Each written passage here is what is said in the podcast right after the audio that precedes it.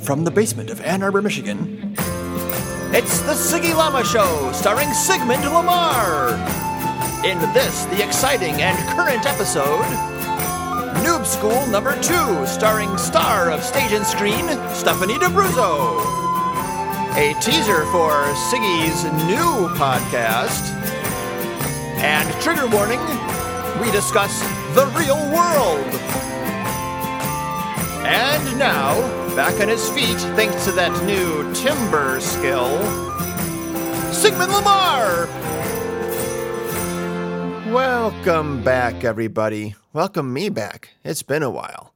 It has been a while. I have been lying dormant, uh, but incredibly, people come along, presumably people who've discovered the game of Blood Bowl, this wonderful game we love, through the new box release and have been looking for podcasts and find my Facebook page and like it. So I'm still getting new new people liking and following my Facebook page. And I'm like, oh, I get an alert on my phone. I'm like, oh yeah, I used to do a podcast. It's like you poked me and you woke me up. So now here I am. And so thanks to everyone who's been checking out the podcast. At least that's what the forensic evidence indicates and uh, liking the Facebook page and, and stuff like that. So hopefully, I'll give you something here worth your time and attention. Worth the time and attention. So, so what's been going on? Let's see. Um, hmm, anything interesting or unusual happening in the world lately? Um, you know, used to hear people say a lot between November 8th and January 20th. Let's give him a chance. Let's give the new president a chance. I'm hearing that less and less these days.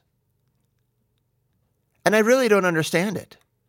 Why, why should we stop giving him a chance? Just because he's been president and we see what he does now? I mean, I haven't changed my mind. I'm still giving him a chance. In fact, as far as I'm concerned, every day is like a new turn of Blood Bowl. You might have been put yourself in a hole, but every turn is a new opportunity. A new opportunity. You might roll a bunch of hard sixes, and you might dodge through those five tackle zones and pick up that ball in five more tackle zones, complete that long bomb, catch it in uh, in a disturbing presence zone, and make those two go for it. It could happen. Every turn is a new possibility. That's why you don't give up in a game of Blood Bowl. The harder the situation is, the more desperate you got to act. You, the more you have to act like you don't know how to play the game, as a matter of fact. So I still think, I'm, I'm still giving him a chance. In fact, every day, I think, is a fresh start. Every day, I regard the president the way I would regard uh, a newborn baby.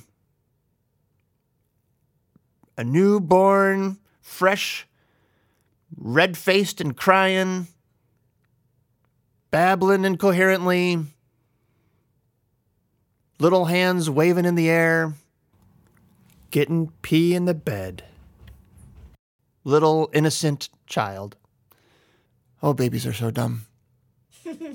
So I'm joined here in the basement of Ann Arbor, Michigan by Junior Llama Ikamabad.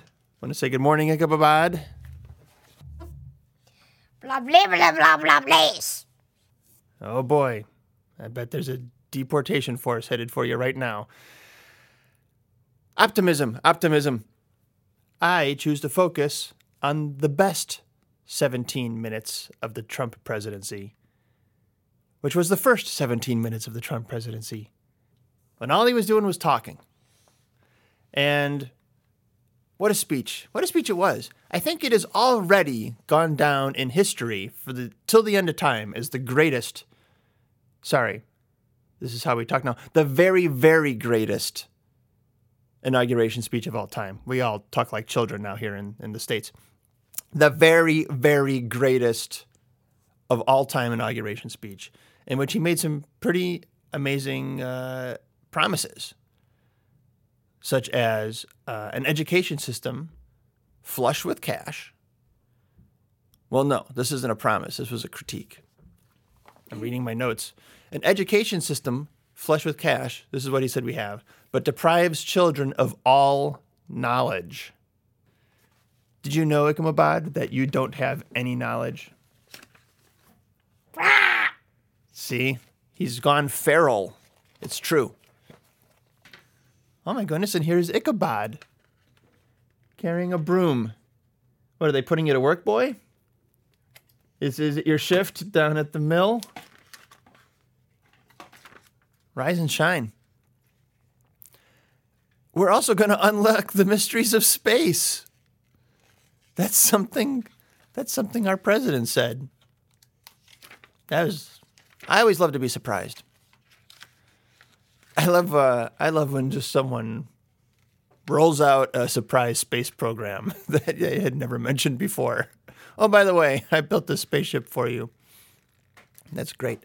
Uh, he said, whether we are black or brown or white, we all bleed the same red blood of patriots. And I sincerely hope he's not determined to demonstrate that fact. And he also promised the return of our dreams. And it does so happen that I had awoken that very morning from a dream where I had um, foolishly and inexplicably cutting, cutting. See, we're talking like this. We're cut my own fingers off of my hand, several of them. It was like it's kind of one of those things in a dream, dream logic, where you think it's a good idea, you think it's going to help. This, I'm, I'm totally being serious here. I like had scissors or a knife, I forget what it was, and I totally thought like, well, I got to cut this finger off, and I cut that one off, and then I cut the next one off, and then I realized I'm never getting those fingers back. Like I've messed up my hand forever, and I'm bleeding everywhere, and yeah, this is really bad. And then I woke up, and nothing, nothing like that was occurring in the real world at all. So, um, so I'm really hoping that that's the one promise that uh, that our president made in his inauguration speech and will not keep is the return of our dreams. But speaking of noobs, we have a noob school segment, noob school number two, featuring, and I have promised you, I've promised you in the past, I don't know if you remember, and I don't just mean the opening announcement to this episode, I mean previous episodes. The most famous guest ever to appear on a Blood Bowl podcast, the one and only stage of star and screen, Stephanie D'Abruzzo. Stephanie D'Abruzzo, star of Avenue Q, the Tony Award winning musical. It's a big deal. And Stephanie was nominated for Best Actress. Like that's one of the top four awards in any any kind of award show. Even the Grammys. If you can get nominated for Best Actress in the Grammys, you've really accomplished something. But Tony's is really good too. She lost to uh, she was up against they were up against Wicked. Everyone thought Wicked was going to win uh, best play, uh, best show, best musical that year. Um, Avenue Q was the dark horse, but uh, uh Stephanie lost to to uh, what's her face, uh, Let It Go singer for best actress. But hey, what an accomplishment! What a generator of fame, which is all I technically need to satisfy my claim to you. So no complaints. Stephanie's also a star of, she's on Sesame Street for crying out loud. Um, and I forget to mention it later in the interview, but she was on that musical episode of Scrubs. If you're a fan of Scrubs, she was the patient who was uh, the her medical condition was the reason for the genre switch of that particular episode of Scrubs. Very memorable, very memorable performance in a most memorable episode. So I hope you will enjoy this uh, interview. I promise we do talk about Blood Bowl. It takes us a little while to get there, but I think the entire interview is extremely fascinating. And, uh, and she's a very charming person. I think you're going to like her. So please listen. Um, it is long, but you have my permission to ration it out. I'm not doing a lot of Siggy Llama shows these days, so pace yourself. It's fine. Spread it out over the next six months.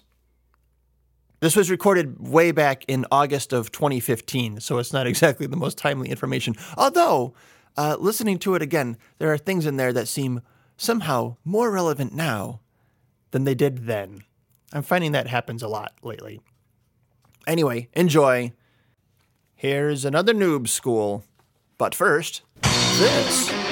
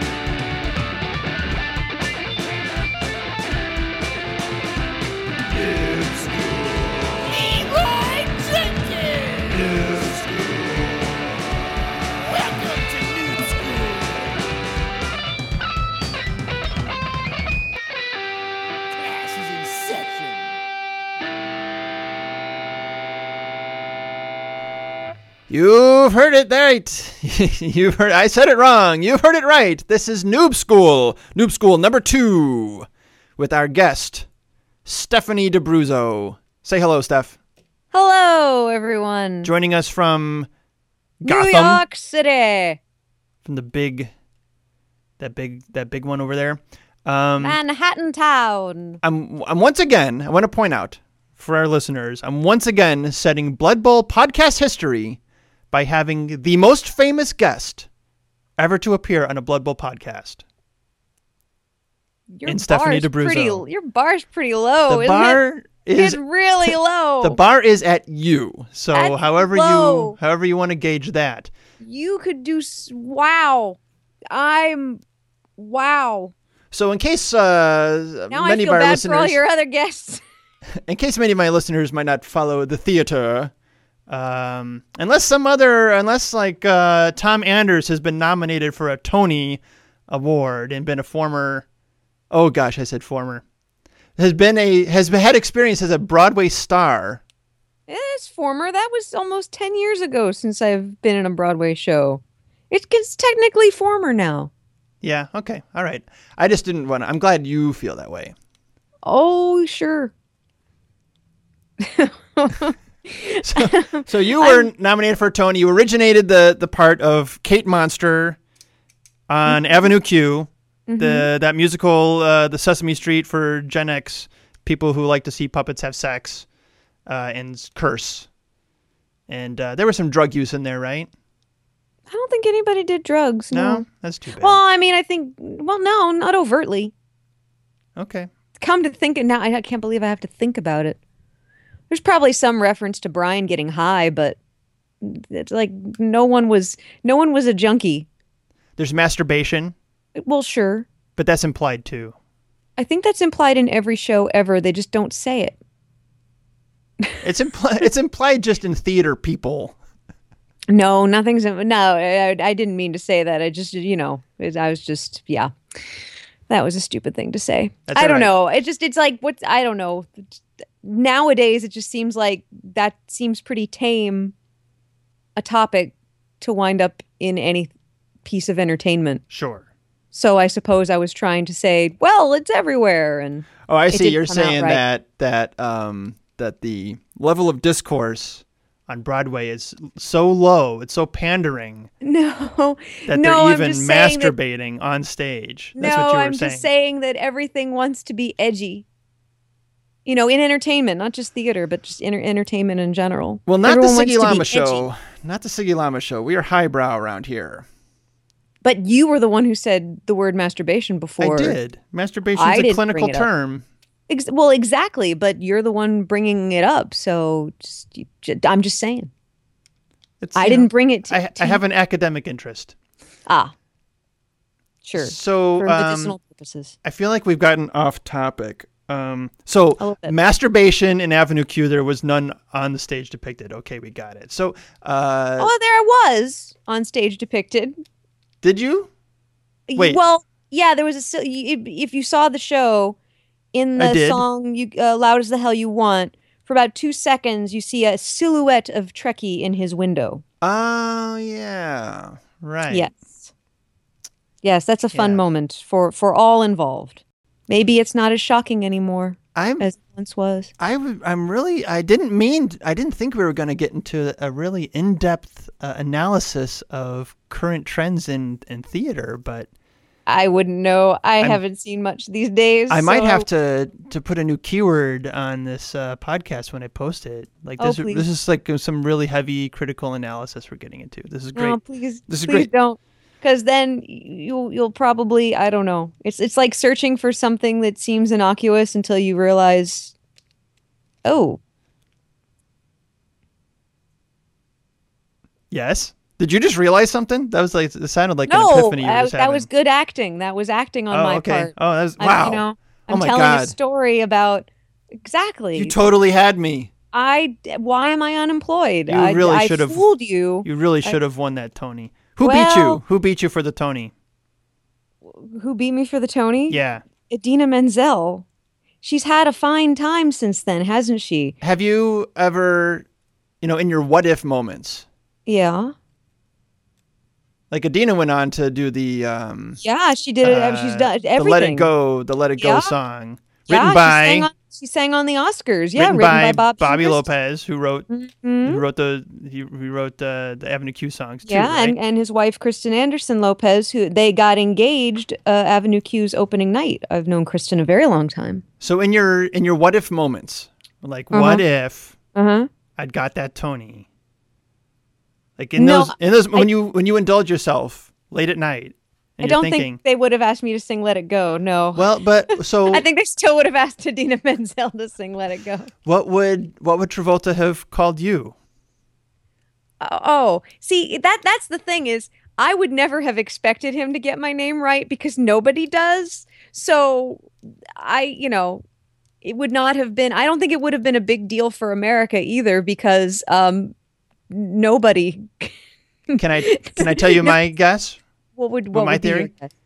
He would have called you Adele Dazeem. Oh, because that's just his go-to for everything. It's just well, and Dazeem is closer to D'Abruzzo than it is to whatever her name is. I think he see? I don't even remember her name. That's how famous she is. you you just remember Adele Dazeem, you don't remember I, Idina. remember. I had to I had to look it up. I had to Google it. That's impressive. Um, uh, uh, I just I would assume that he would have just stopped. That it just would have been too much. It just But but but, but let's too but many let's- syllables in D'Abruzzo for him. Is that what you're saying? I'm just saying that when you get an apostrophe involved, all up in there, nobody. Yeah, it's true. Like, do you do right. like a glottal stop? Like when it's sci-fi or fantasy, when I'm reading that and people have apostrophes in their names, I'm like, what the hell am I, hell am I supposed to do with this? Like, am I And supposed yet- to Yeah, like but yet pause the for a breath? Yeah, but yet with the name O'Brien, nobody has problems with Oh, O'Brien, Brian. and there's an apostrophe in there. Right. Conan O'Brien. Exactly. Nobody's saying now. Is it O O'Brien? Is Yeah. it O'Brien? The Irish have it so easy. Well, Okay. they didn't always. So One more thing about Avenue Q, and then I, won't, I don't ever talk about it again. Um, so your uh, so your big song, your big number in Avenue Q is Kate Monster. Oh, first of all, I gotta say, in Avenue Q, just want to point out for anyone who's seen it, was anyone who was lucky enough to see Steph D'Abruzzo in the lead lead role. Um, you did the most difficult thing I've ever seen an actor do performance wise on stage when you were you were performing as Kate Monster. You have Kate Monster on your hand, yeah, and uh, your whole thing is like you're emoting. You know, you can see the puppeteer on the stage, so you're doing the puppet. But when you're speaking for Kate Monster, you're emoting Kate Monster's emotions, and so you're puppeteering Kate.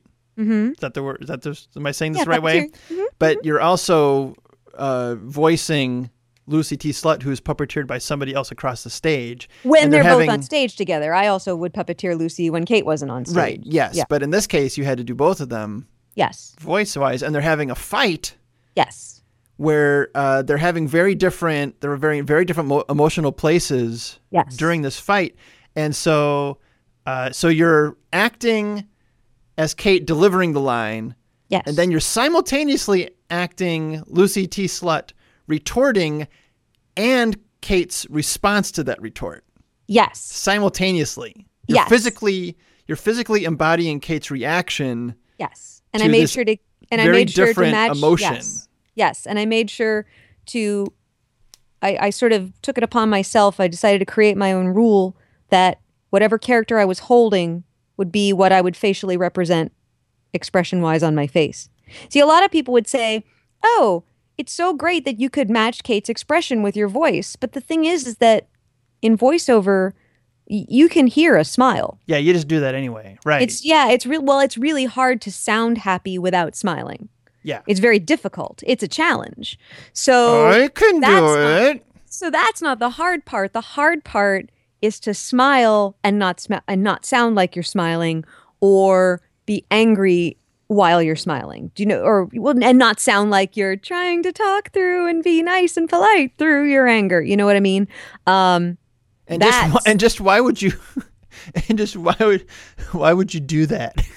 I don't know, but that but it was interesting how if you would talk to people in the audience that that would be the thing that that they would say is not so much the the differing um you know going against yourself with your facial expressions they were more impressed by the fact that oh Kate sounded happy and you looked happy well, people are dopes. well no it's just These are the these are rubes you're talking about here. no I just think that people I was a very perceptive. Well sure I've seen exactly one Broadway show. My first one. I was a Broadway rookie. But. I I dug deep into that performance. I just got to tell you. glad you enjoyed it All right. I got one more question about Avenue Q and then I don't want to ever talk about it again. okay Your big number, your big number, your big song. Mhm. The uh the what is is a showstopper? No, not a showstopper. it just ends Showstopper's- act one a showstopper is one a song. I'm trying to get the lingo down. So a showstopper is one where um, it gets such, it just like the audience reacts so wildly that you have to stop the show because you can't. They're, they're still clapping. That's a showstopper, sure right? sure sure It'd be like uh, the farmer and the cowboy must be friends. That's got to be a showstopper, right? I guess it depends on how it's performed, but sure. and, it, also depends if whether it's in Oklahoma. Exactly. like if you did it during the Sound of You're- Music, then Yeah. that'd be a, It would that- stop the show for other reasons. That would be called a head scratcher. Yeah, exactly. Um, so, but okay, so that wasn't. It's a fine, fine line. That was the one. That's the blackout. Is that called the blackout number? it was just the number before intermission. Isn't there's, isn't there a name for that? You do the song and then it the the lights go dark. Like that's it. lot, I guess. Sure. Like that's the that's the thing that's still running pe- through people's heads when they go to get their popcorn and their Cracker Jack. Sure. Right? Sure. Yes. Okay. Yes. Whatever. Yes. So wait, so I have a um I have a conspiracy theory about this song. Yeah. Something I observed. Okay. Okay, can you just, can you just give me a bar of it or two? I don't know bars. Two bars? A bar. Give me the like the opening hook. There's a fine, fine line Okay, between a good. lover. Yeah. That's it. It's a fine, fine line. And so, uh, which is a fine, fine song, by the way, and uh, performance. Uh, are you, do you know the Tom Waits song "Time" off of Rain I've- Dogs? I've, probably heard it. I've probably heard it. It's It is not. time, time, yeah, time. yeah, yeah, yeah, yeah, yeah, yeah. It is time, time, time. Well. That's the chorus. Of the thing. That's Yeah. like the. It's the same. Uh, Well, Pretty, pretty similar, isn't it? You just have to remember that there are 12 chromatic notes in a scale. And with all the songs in the whole wide world, you're going to get a couple of notes that overlap. But wait, this is where it gets to song. deeper. This is where it gets deeper. And I found this out when I was uh, uh, Googling you to Mhm. research this that there was a song for Avenue Q called Time. There was. That got cut. yes. It was not my favorite song. We we we never got cut. got they we got cut reversed it. because they got cut because the NAACP was getting too close. NAACP? No, that's basketball. No, what is that? That's black people. What's Yeah, the? what are you talking about? No, um, they did it in they did it. They ran it as an intermission video, I think, in the London production. We never, we we never, um, Too much we never- detail. we Too never got detail. to performing it. Yeah, yeah, yeah. It got How cut. do you? Yeah, where did you read that? Is it on like the Wikipedia or something? It was like uh, the title of the YouTube time cut song. From Avenue Q. Oh, I didn't see. listen to it. I don't. Oh well, then I, my research went exactly as deep as the search results that came up on YouTube. gotcha. Yeah, one has nothing to do with the other. Time that version of time is very little. it- Tom, you would never confuse it for a Tom Waits song. I just think. I just think they were like, oh, this is gonna draw the heat to. It's a fine, fine line. We got to cut this song. People are gonna start to put it together.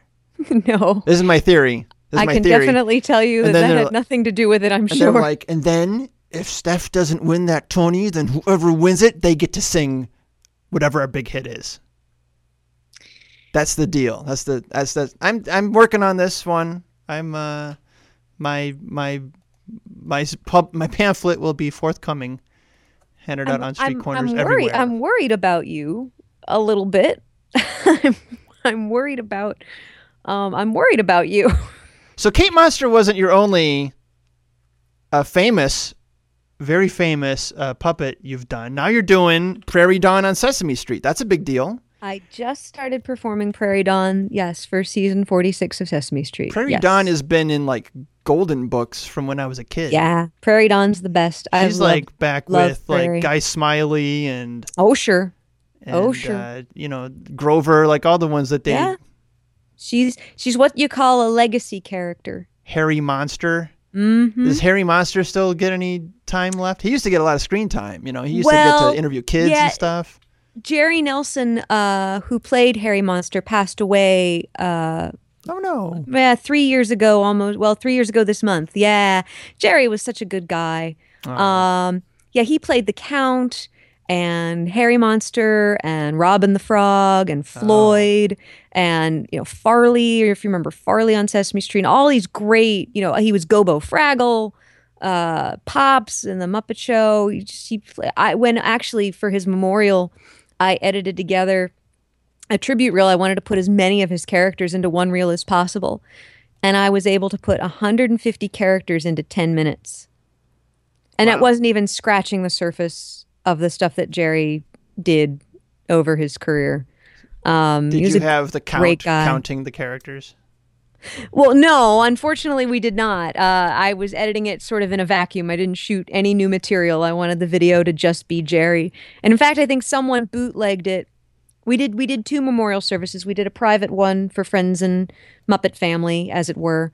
We did two at the Museum of the Moving Image in uh, Astoria, Queens, and then we did a public one for you know fans and people who either loved Jerry's work and didn't know him or you know didn't didn't work uh, with him.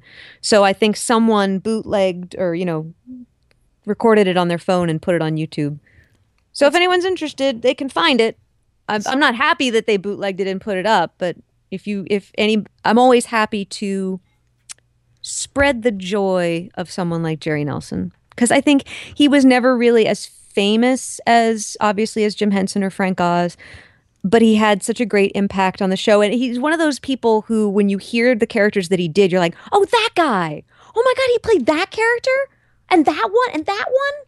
You know, That's a great legacy to leave. You know. Yeah. I mean, I I really don't care if the name Sigmund Lamar is on people's lips as long as the Siggy Llama show right, is famous.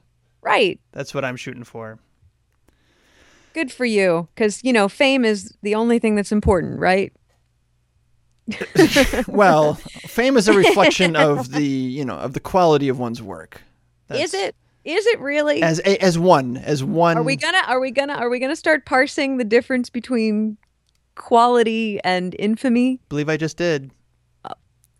Then you're setting yourself up for disappointment, young man. Cause Other other notable uh, puppet work you've done, Uh-huh. and I don't think this gets enough attention. Freeform Two, oh lord, starring. you're just saying that because you were in it. What? Oh, was I? I don't. Oh, oh that's You're- right. I was. You were in it. That's right. Do you remember? I I had two lines. You, I don't remember which. I I remember very little about Freeform 2 because it's been a really long time since I've watched it. Well, you should. Uh, it's, it, I had two lines. I was like a weasel or something. I was some kind of like executive, some Mm-hmm. yes, you studio an exec- executive. yes, yes, I and remember that. um, I had my two lines were, um, Fred MacMurray. that right. I had to say right? the just say the name Fred MacMurray. It was like Yes, in a list. We were going around the table Freds, just yes. saying people's names. I don't remember why. No, and then uh, and then I had the last line of the scene. Well, we can't have that.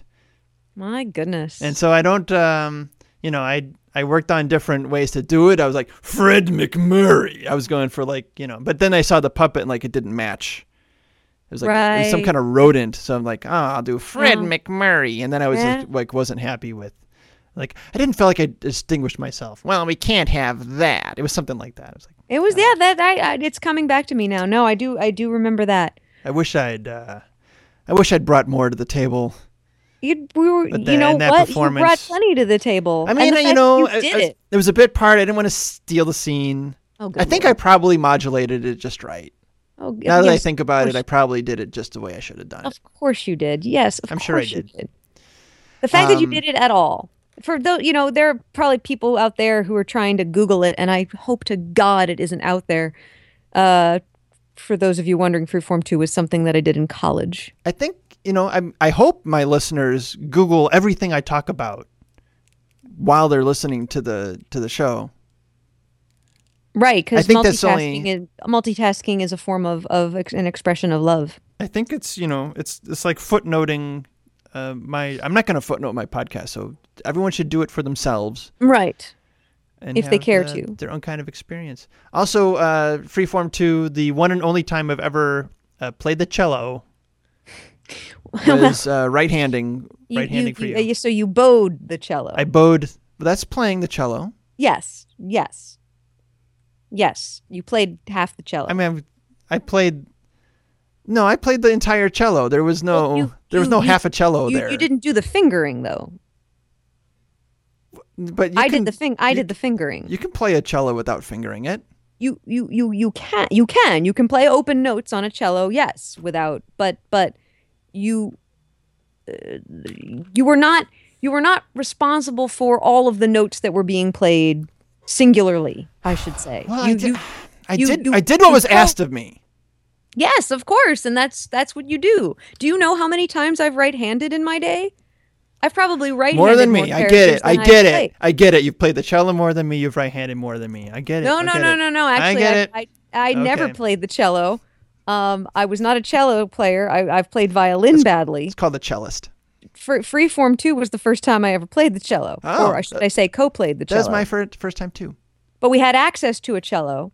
And also it was easier to puppeteer one playing the cello Than uh, uh, than a violin. than of, or any or much else that we because had then someone would have to uh, right shoulder and uh, left shoulder. it would be much I harder harder to hide the things that needed to be hid. Yeah.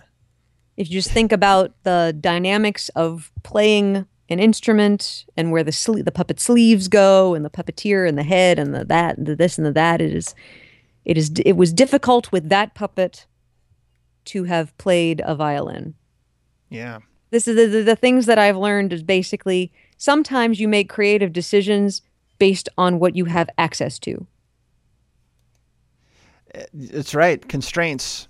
Yeah. Like, uh, you know, like old Bobby Rodriguez down in Austin, Texas. My old friend Bobby. I, I, Bobby I- Rodriguez. should I know who that is? Uh, or is that just you just a shout out? Some people call him Robert. Most people know him as Robert Rodriguez. Oh, I see. I know what you're talking about now. You're talking about the filmmaker. I'm Robert talking about- Rodriguez. You know, Bobby. Well, you know, it, with the way you said Bobby Rodriguez, I'm thinking some baseball player. It- just the way you know, said it, and the way you, you said it, almost like a, like like Harry Carey would have said. like, like Mar- Marty Scorsese. Yeah, well, you, you- well, sure. Now that Yeah. I that I know, but yes, Yeah. yeah, but but but I think about the student films that we all did and limitations. Yeah, they really. If you have everything at your disposal, I don't think you learn as much. If puppets have shoulders, then you just what? How creative can you really be? You're just like you're just gonna you're just gonna mail it in. you sure if that's the takeaway you want to take from it, sure. All right. So um, uh, I just want to uh, quickly end this uh, 20 minute brief intro to Yeah, right. to Where the hell? who you are. I didn't bring up freeform too either, wh- man. I'm why just people saying. Just saying. why people should find you fascinating as a as a guest on the Siggy Llama show. Um, uh, you've also done other work that um, so if if if my listeners haven't listened haven't listened or haven't seen uh, Avenue Q or Freeform Two. Uh, they might have played Neverwinter Nights, and you did some voices on Neverwinter Nights 2. Let's see, you were uh, Tholapsyx. Yep. Tholapsyx, the red dragon. flesh of the civilized races. I have not tasted such sweet meats for an age. Boy, you've done your homework. And you were the Silken Sisters. Who approaches us, sisters? Does it look on us? Does it pity us? Make it leave us, sisters. Of voices we hear plenty. Yeah, that was a long time ago too. Silken Sisters are kind of. I watched the YouTube clips. I never got to play Neverwinter Nights 2. Uh-huh. But uh, Silken Sisters are pretty creepy there. Very creepy, and and I didn't know what it would look like. You know, they they didn't. They work so quickly on these games, and they didn't have character renderings or anything like that. So I, I had no idea what any of these characters would look like. Um, so to eventually, yeah, find them on YouTube was was fascinating because I haven't played the game. I'm not a gamer. So if they hadn't designed the characters yet, does that mean they were like, um, just like come up with something? Here's the script. Uh, Well, they said, you know, this is what the character is. It's it was three, you know, it was six sisters, and now it's like three. And I thought it was going to have three heads because they Ah. said they wanted three different voices. yeah. As if you'll notice in the clip, or if you've played it, it's sort of three different versions of a, of a, of the same voice, and so I wasn't sure how that was gonna be rendered. Yeah. Um, so for those of you who are thinking, why does she keep changing her voice? She's a terrible voice actress. well, it was just I think what they should not have been thinking. like six into, and I think she says six into three or something like that. yeah, they're like, well, she's referring to herself in the second, uh, The- the- the- second know, person plural. I guess that's what that is. Uh, sure, whatever. And Yeah. uh, yeah, so that was. It's always fun to see how something like that winds up because also when you're doing this, the they have to be really secretive. More so now. Uh, Neverwinter Nights 2, I didn't have to sign anything. Um, there was no Twitter yet. Oh my God, there was no Twitter when I recorded that. That's crazy to think about. Um, but they still wouldn't let you take pages out of the studio. Um, you couldn't really, you can't really take anything with you because now it's become, s- they've become like feature films certainly in their production schedule, but definitely in their storylines and their ambition. And, people serious might- gamers really don't want, you know, they don't want the spoilers to get out. Yeah. But they're at the same time, they don't want the spoilers to get out. They're clamoring for it. They don't want you to cheat. They don't Well, want sure. cheaters. They don't want cheaters playing their game. Sure. And and also mostly I think for competition as well. I mean, you have a lot of different companies uh, working feverishly to put out product. So Yeah, a you'd have lot like of it, the a lot of it is that as well. over at Blizzard, they're doing Di- Diablo 2, and that leaks out and like, we got to have a character that's six characters in one. But anyway, they don't they don't, sometimes they just don't have the information to tell you because they're working so there, there's so much material and they're working so quickly. And interestingly enough, I think when I did the audition for Neverwinter Nights 2, I don't think that I any of the characters that I auditioned for were any of the characters I ultimately wound up playing. But I guess whatever I did in the auditions, they thought, "Oh, we'll have her do this and this." It is it's it's it's really interesting. They probably made a whole new section of the game just like because you No. inspired them in the audition. Like, no, oh, you wouldn't believe this audition that I went to. I mean, there were just stacks of sides for. I, there had to have been and they had sides men are- women there. Oh, oh, sorry. Sides are um pieces of the script. Sorry, The- some of us part- are Yeah, yeah, yeah. The part, amateur. the, part of the talent. script that, the part of the script that you're reading in the audition. Okay. But there were 20 different characters that people were reading for, and that wasn't even nearly the number of characters in the game.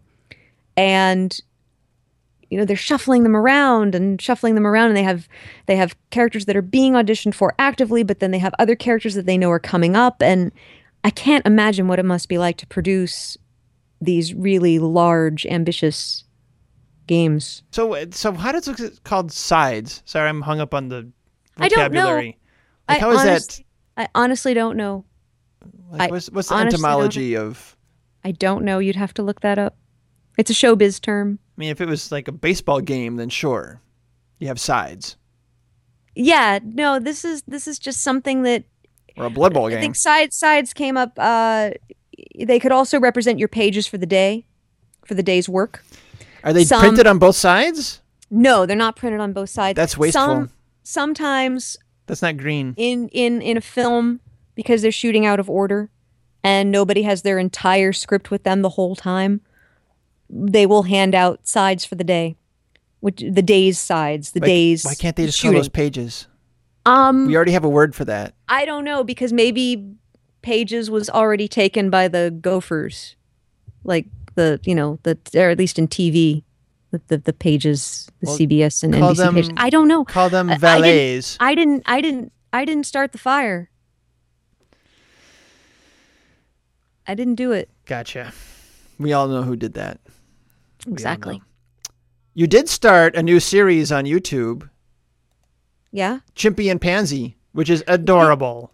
And, Thank you. And cute and funny.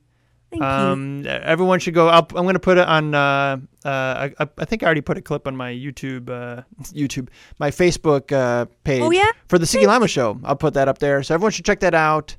Um, Thanks. nine episodes, all handcrafted by you in your uh, in Yep. your home. Yep.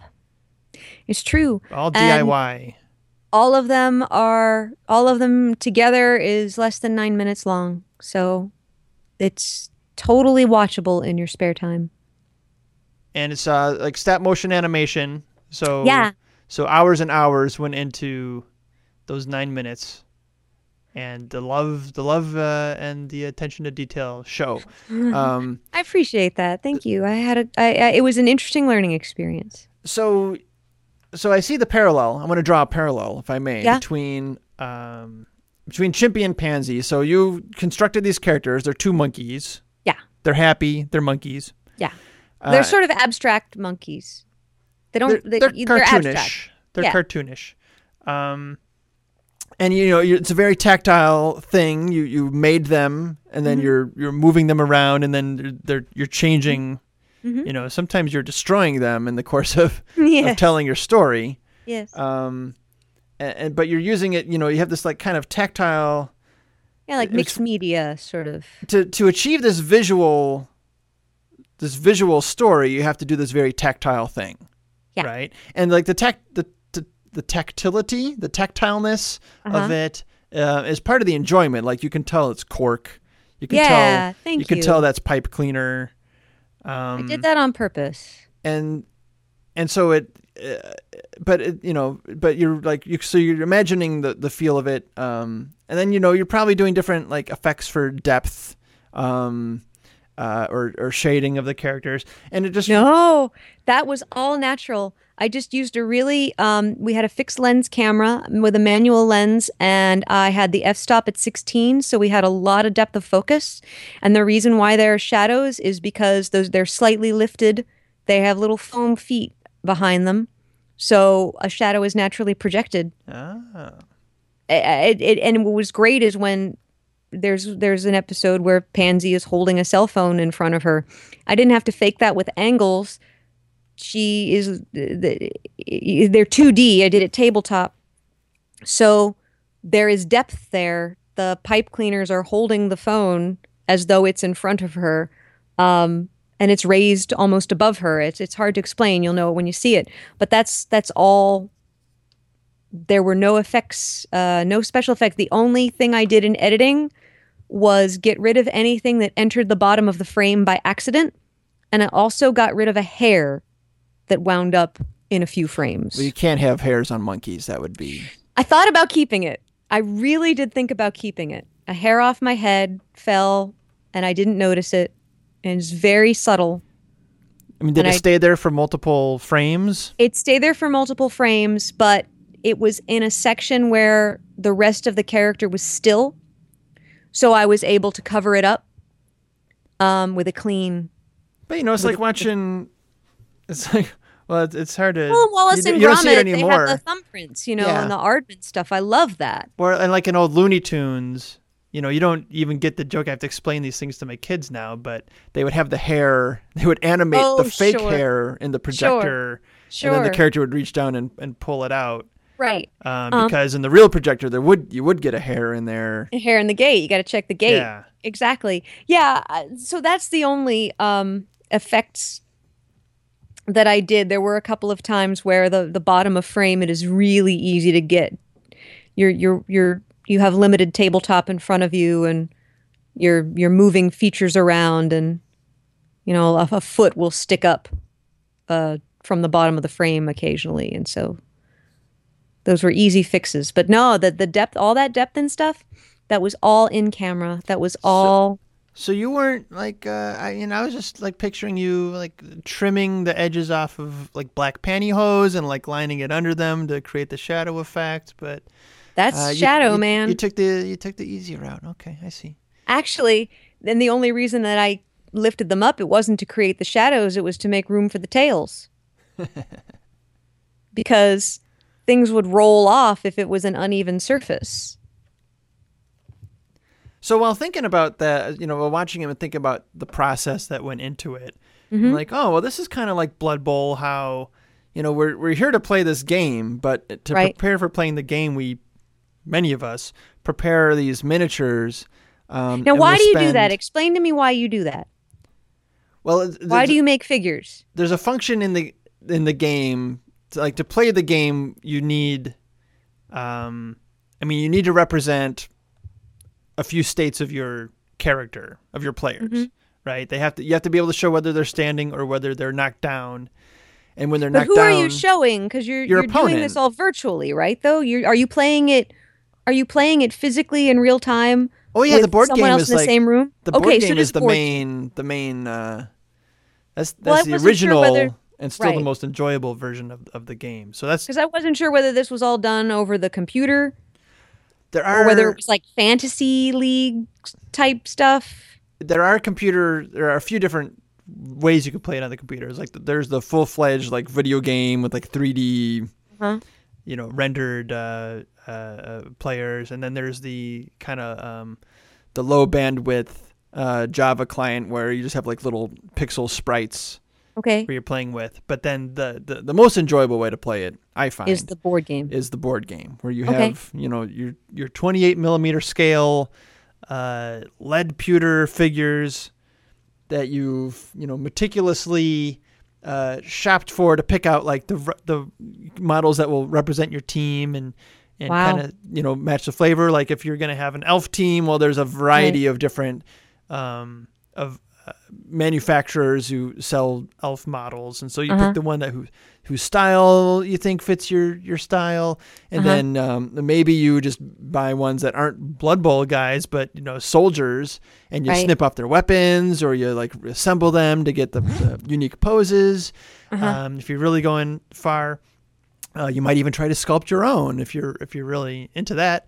Right. Um, and then you know, and then picking out your team colors, and then uh, and then preparing the model, painting them. You know, I have one team where I spent eight hours on each guy on the team Wow. uh, on on the Frozen Flames, um, just because I I work slow and I was not good in learning how to to get good, but also just like I wanted that attention painting? to, to detail. Yeah, just at the painting the the miniatures. So you know you know applying the base coat, of all the colors, like just getting Right. kind of the the colors on the contour, like the paint by Mhm. numbers part. But then you know shading, you add some ink for some Yeah. for some depth, and then highlights, and then Yeah. second highlights, and then third highlights, and So basically, what what it has in common mostly is you spend a lot of money at Michael's. There's yeah. Um, you could do that, you know. Uh, I would go to like a model, a modeling shop, uh, right. For, uh, but there are, yeah, there are. No, I went to I went to their- art supply. I went to art supply stores too. Yeah, but I know I know people who do just get use the paints that they buy at Michael's. Sure. So Well, they have a lot Uh, of stuff there. yeah, no, it's cool. It's a cool. I like just wandering around Michael's and just imagining Right.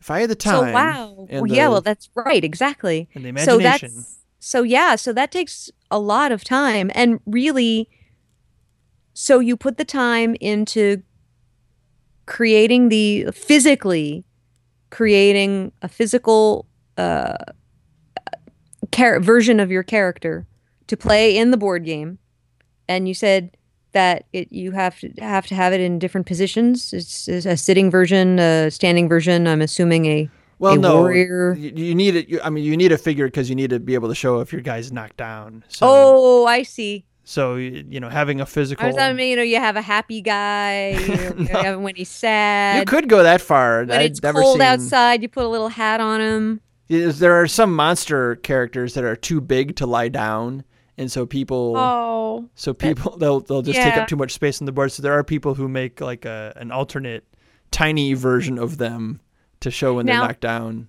are there people who sort of come to it and sort of like do the lazy man version of it and just bring like an old Smurf figurine There- from a garage sale or something? There's a there's a um, sort of a subculture that use Lego oh, cool. figures and make Lego because they're they're the right size, Right. just about. Yeah, that's uh, great. And then there's a, a larger um, uh, subset who hate that. Oh, I understand. But now, do the Lego people follow the Lego rules? See, I'm very familiar with the Lego rules because my husband is a a AFOL. For those of you who know what that means, adult fan, adult fan of Lego. oh, okay. And Lego It's has it's- rules. Well, I thought the people only who- rule was your well, The imagination. people who take the people who take Lego seriously, if they're creating things, they do not paint the Legos. They will use decals and stickers. okay.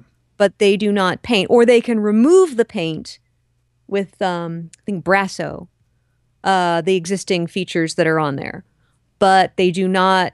True, the the the purists do not, and then there, and then the Lego company does not sell weapons as a general rule, but there is sort of a gray market out there.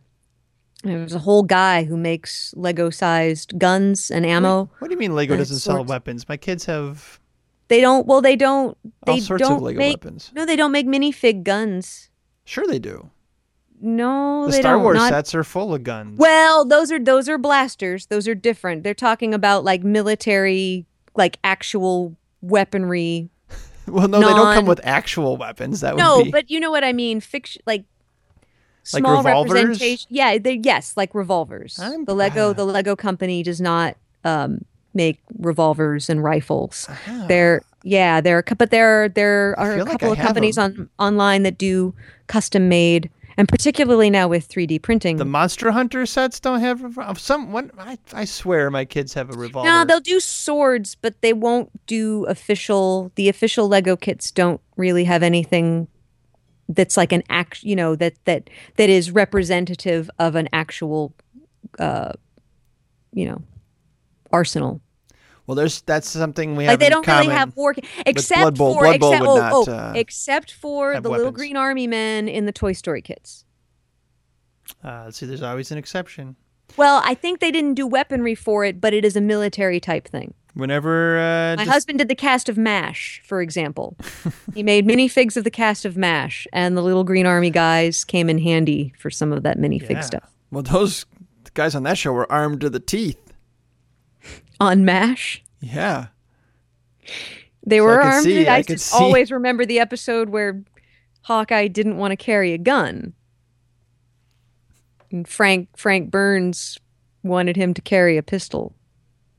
I think Frank Burns was the only one with a gun. Have you watched MASH? Not since I, I've always kind of hated MASH. Aw. Then you hate Larry Gelbart. How sad I, for you. I, I hate MASH and I hate everyone connected with it. you hate my cousin Alan. Oh, He's not my cousin, Okay. but people like to joke that he is. I'm not Oh. related to Alan Alda. You hate. You hate. Alan, because his real name is D'Abruzzo. That's Yeah. Right. Yeah. You hate McLean Stevenson, and he was in Hello Larry. I hate everyone who's been in a, a Robert Altman movie, so I hate Huey Lewis. You hate every. I why hate- you hate everyone who's been in a Robert Altman movie? I hate Huey Lewis's penis. Well, there are other reasons why you might not care for Huey Lewis's penis, but why do you have to extend that to everyone who's been in the Altman oeuvre? And the news. I hate the news. I don't even know the news enough to hate them or have any feeling about them. Too much So you saxophone. just so you just don't like Huey Lewis. Actually, I, I Wait, if you don't like saxophone, how, what are your thoughts about the late great Clarence Clemons? Aha! he's no Cannonball Adderley. Ah! You can't diss anyone in the East Street Band, man. You just can't do it. I didn't mean to corner you or anything. You're not the boss of me. no, but, but you're but you're but you're to the making E Street I, I, I concern I get very concerned when you make these broad sweeping statements about I think you're missing out. Anyway, so the Lego people um, are are frowned upon in the Blood Bowl world. I should allow myself to la- laugh into the microphone. It might be better than me laughing off mic uh, silently. That's okay. You could do whatever you want. It's my show, Um, damn it. No, I'm just trying to get us back on track. Please. The uh the uh so the Lego people are they're, uh, the Lego people are divisive. the same person who gets mad at Lego probably doesn't get as mad uh, when they play against an unpainted team, and that actually irks me, just because. Um, and I totally it's it's unfair because it's nobody should be expected to spend that amount of time on something that is actually really peripheral to the the playing of the game itself. It's just that the Well, that's the thing. Isn't this all very much in your imagination anyway? it's well, it's in your imagination, but the aesthetic, the aesthetics of the game are what But initially you don't drew wear costumes, right? Like No. you're you're not. it's not like Comic Con or anything like that. No, I haven't seen any any Blood Bowl cosplay yet. So Well, no, that's not. I mean, people buy jerseys. People get custom jerseys made. My new thing is, uh, I'm like, well, you're dressing up as a jersey, but you're not a player. You're the coach. So my thing is, I'm going to start dressing up as the coach. So suit and tie and a fedora. Fair enough. Um so so you put all this time into making these characters physically. Yeah, and while you're painting but them, you're thinking like, okay, well, then this is guy's going to be. This Is the rest of it yeah, do you have any like can you just do anything or is it or is it like Dungeons and Dragons where you have limitations within whatever character you choose? Well, and have- bear in mind that I my one experience playing Dungeons and Dragons when I was in the 7th grade, Oh, I hated it. I hated it. I hated it so much. Why? I could not see the point of it. Plus, whenever you start out, you're an elf and you can't do anything. So it just didn't make any damn sense because nothing was actually happening. It was all stuff in spiral bound notebooks. yeah. And someone's telling me that basically I'm walking through a forest. I'm not actually walking through a forest. I can't see a forest. And it's not that I don't have an imagination. I do have an imagination. But when people are telling me that dice are telling are, are are the thing that's guiding how far I can walk or what I can do or the spells that I can cast and basically someone with more stuff in his spiral bound notebook can do more things than I can because I don't have a lot of stuff in my spiral bound notebook of my character I just thought that that was stupid it was a long time ago it was my one experience with it Was it the imbalance that other people? It was some of that. That you weren't able to do like, whatever you wanted what to do? Hell? Well, no, it was also like, well, what the hell am I supposed to do? Because you get assigned it. So it's not really, oh, I'm using my imagination to do whatever I want to do. It it it it was sort of like there were these there were these very conveniently placed rigid rules that went so deep that a newbie didn't know all of them going in right away. So you'd say, "Can I do this?" No. Well, can I do this? No. Well, yeah, you gotta you gotta read the rule book. yeah, well, if it's like if it's Saturday afternoon and you're going to your next door neighbor's house or say, "What do you want to do today?" Hey, do you want to play Dungeons and Dragons? I've never played Dungeons and Dragons. How does that work? You can't really go back in time and get a rule book and read it. So, Or or say, "Let's not play anything while you sit and read the rule book." but so so you don't? Do you read the rules now? Why would I read the rules now? I haven't played I mean, like to other games that you the early play. 80s. Um, I don't I'm not a big gamer. You're not. Yes, if you're if you're asking me, do I read the underside of the Monopoly board box? Yeah. Okay. All right. Hold on. Just give me just give me a second. Just give me a second here. Oh, you need to process the fact that it's different. Okay, I should. I, I mean, I saw this coming. I saw this. I mean, I've, we've all heard the previous Noob Skool installment, so I didn't expect you to have actually played the game. Well, I should hope not, because I'd never heard of it until you brought it up to me. But when I, but when I, but I, I was, uh, I sent you the rule book, and I was kind of hoping you'd at least look. You sent it. me the rule book this morning. I I I got I got stuff to do. And and and I I don't know. I I just feel like unless I'm going to play a game of Blood Bowl, I I mean I'm looking at this and it's just there's there's a lot here. And it doesn't make a lot of sense. I I'm I'm I have it pulled up. I have the PDF pulled up right now. I mean, look, I get it basically from what you're telling me, it's like a combination of Dungeons and Dragons in that you are playing with characters, but it's also like a board game and like dressed up checkers. Where instead of little checkers moving around, a Well, more board- like chess. okay, fine, more like chess. So fancy chess, chess, like one of those novelty chess sets from the '90s. All right. Okay, so you haven't. All right, so you haven't even looked at the rule book. Okay, fine. No, fine, I'm fine. looking at it in front of me now. Right now. Okay. All right. Okay. So um, here's what we'll do. Here's what we'll do. To um, I, I saw this coming. I saw this coming. So I'm like, okay, rather than talk about playing the game, um, because you don't like you don't like long rule books anyway. Um, let's I just. understand why you think that I would ever have have any reason just- to read this rule book. I just think cool. I, I, I just had this. I, I, you're right. I, I should. I mean, I'm busy cutting out monkeys. I don't have time to read rule books for a thing that I have no intention of playing. it's just a. It's something I. I think is cool and have fun with and, and love And that's great for so for I just want to share it with other people I think are cool and fun and, And- that I love. And I I So- appreciate that. I just don't see myself.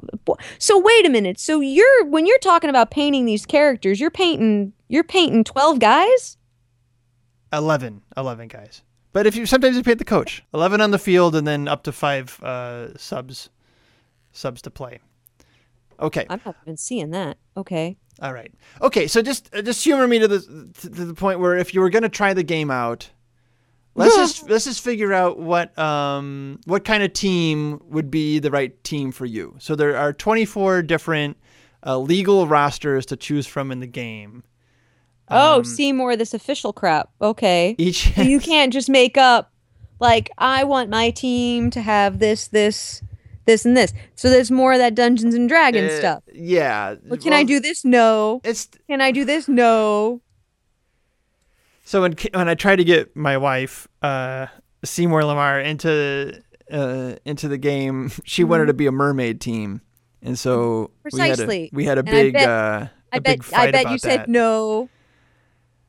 Is it because mermaids that these games have to be played on land? Is that is that the deal? Well, that's obviously a factor. it's a board game, Jeremy. I mean Sigmund. I'm sorry, Siggy. I was confusing you with my friend Jeremy. sure we we that happens a lot to me actually. I know. Um, yeah. you okay. just look just like him. You look strikingly like him. Well, there's supposed to be some kind of competitive balance in the game, and if people could just do anything, then uh, you know the, the game would just go apeshit. So you you need rules. I mean, that's how games work. Uh-huh. You have to have rules. You have to have constraints on your creative choices within the context of the game. See? Okay. See? But now, but but yeah, okay. But wouldn't you? But wouldn't wouldn't it? That has to apply to the whole team. It can't just apply to each team has players that can do blah blah this that that and this, and it's a matter of using strategy to and figure everyone out. would just you know take a team of 16 to the best guy in the game, the best guy you could possibly have, and then what would be Don't people do that with fantasy football now? Which I don't really understand that Uh, either because that's a whole that's a whole nother discussion. It is because fantasy football, I don't understand how you can take one player and not realize that it's not played in a vacuum. So basically, well, it's not. Football's not know, played in a vacuum. If know. if you're the quarterback throws and it's not, you know, and it's not received, is that on the receiver or is that on the quarterback? And likewise, if you're a rusher and you're playing against a team with a bad defense and you do better one week and you're playing good, like you can't just take that No, no, I I only have so many things I can explain to you about about I fantasy. understand that. But I'm sports games. seeing a lot, but I am seeing a lot of similarities. I'm not just pulling that out my All right. arse. I'm, I'm right. seeing a lot of the. Let's just let's just focus on if I mean, you have a dwarf named Boomer Eziasson. yes we do. I am seeing it right in front of me. So and he, and he has a bazooka. lead- yes, so it would lead one to believe that you have similar kinds of players with similar sorts of fantastical stats that influence how they play in any given tournament situation. Yep, no, that's true. That's true. Um, But how is that but- determined? so uh, so there's there's rules. There's rules in the book. It's in the back See of the now, book. who made up the rules? Pages. Uh, That's the question. Who's the guy that's a long that's a long story. The who the decided you can do this and you have to be a freaking elf? The Blood Bowl Rules Committee did that. Okay. And that is a fortress in the mountains of where No, it's people Uh, who play and love the game and, and play and it was And the how rules many had been play there? tested over over tens of thousands of games. Uh, Right. and statistically the results statistically analyzed to to rebalance the game and to hit certain target benchmarks for think performances these for different people races. mad with power. no, Saying, far far from the truth. Far from the truth. well, Um, I don't. They're on a committee. Not anymore. The committee's been dissolved by the owners of the intellectual property. because there there are no but what what happens to the queries that must surely come up in in play That's a good question. where do you play So And- you're getting into like a real and how official is- epistemological. because i'm really fascinated by the fact that this is just something that exists It is. It is fascinating. No, it's it's awesome. You should listen to uh, all of the Blood Bowl podcasts uh, to get a better. i listened to uh, some of them i heard picture. a lot of silly songs but i didn't learn anything about the game because it didn't make sense Well, that's because you were listening to my podcast. I don't. I don't. I don't t- tell anyone how to play the game. oh I'm more Okay. into the flavor of the game and uh, just you know uh, uh, celebrating the fun that is to be had. Um, gotcha And so and so really the first step towards that I think is uh, you know among those 24 legal never minding how they became legal those Uh-huh. 24 legal the rosters 24 to mad from. power yeah sure let's just let's just call it like it is the 24 uh and what page would that be on sir Uh, those are uh, pages 71 to 79 in the Ice Pelt 70. version right and i am of uh, the rule book. okay okay i see them here Okay, so um, so they have well, they different have like logos yeah, they have logos. They have different like flavors to them. Uh, they have different play styles. They just have different styles, like visual styles. If you were going to make your team, and Mm-hmm. so they just they might appeal to to different types of people. Different people might be attracted to different types of teams. So, um, so let's just, as a creative endeavor, as part of this kind of the, the creative part of the game, um, let's let's figure out what kind of team, what kind of Blood Bowl team Oh, I Stephanie just, D'Abruzzo would create. I but I just okay. I just read the first line of the description of the Halfling team. The technical deficiency of Halfling teams is legendary. Well, if that doesn't describe me, then I don't know what does. the technical deficiency. I mean, who who picks this?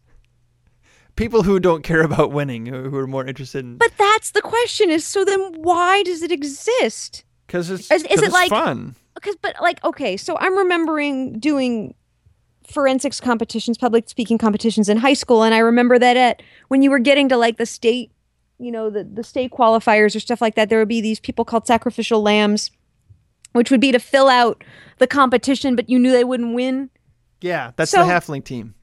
that's what so this is a sacrificial lamb Well, but imagine being the sacrificial lamb. oh my god you're- and one of the players is Puggy Baconbreath yes. Oh my god. Why would so other than not caring? I mean, but okay, that, that's the other thing. So people can choose their teams. One is not foisted upon them. Well, yeah, oh yeah, no, you choose your team, and you might choose the halfling team because um, you want to handicap yourself. So if you're playing a less experienced coach, then you let them be one of the good teams, and you take the halfling team, and that way you get to during the game try your hardest. You don't have to hold back tactically. You switch team to team, game to game. Well, you can. You can if you, You play can? if you just play a casual game, you can switch your team. But if you're playing in a league, then you would play the same team. You'd take them through a whole season. Okay. Or at a tournament, you would play them for the whole tournament. But Right. you know, if you're playing just a friendly match, you would just okay. uh, Uh-huh. as they say in in, in Europe, um, you then you could just try out a different team. Sure, you could just make a team for a for a one-off game, or you could play so the if you were just campaign screwing mode. around and said, "What would it be like to be a halfling? What would it be like to be that technically deficient?" yeah. Plus, it's just uh, hilarious to imagine like these little guys who don't wear shoes. It just Uh, seems so cruel. It is. It is. They get killed a lot. So who in this mighty mighty committee that is no longer sitting on their golden throne said, "We shallst make thou'st crappiest team for for our own sport and amusement." It, it actually dates back to back when it was one uh, one guy creating the team, Mhm. Jervis Johnson. He put it in So on his golden because it's hilarious. I mean, the game is basically a joke. It started out as just kind of a lark. and yet like, so many people if- take it very very serious. Well, I guess if, everything. Uh, what if in like Middle Earth or Yeah. you know the the generic the generic non yeah, copyright infringing version of Middle Earth? right. Uh, what if they discovered uh, the the Pro Football Hall of Fame? This is like the origin story of Blood Bowl. okay. There's a big battle between dwarves and orcs, and uh, and in the middle of the battle they discover what the way it's described. It's the it's the Pro Football Hall of Fame Mm-hmm. buried underneath this battlefield. They've been fighting in this bowl shaped uh, arena.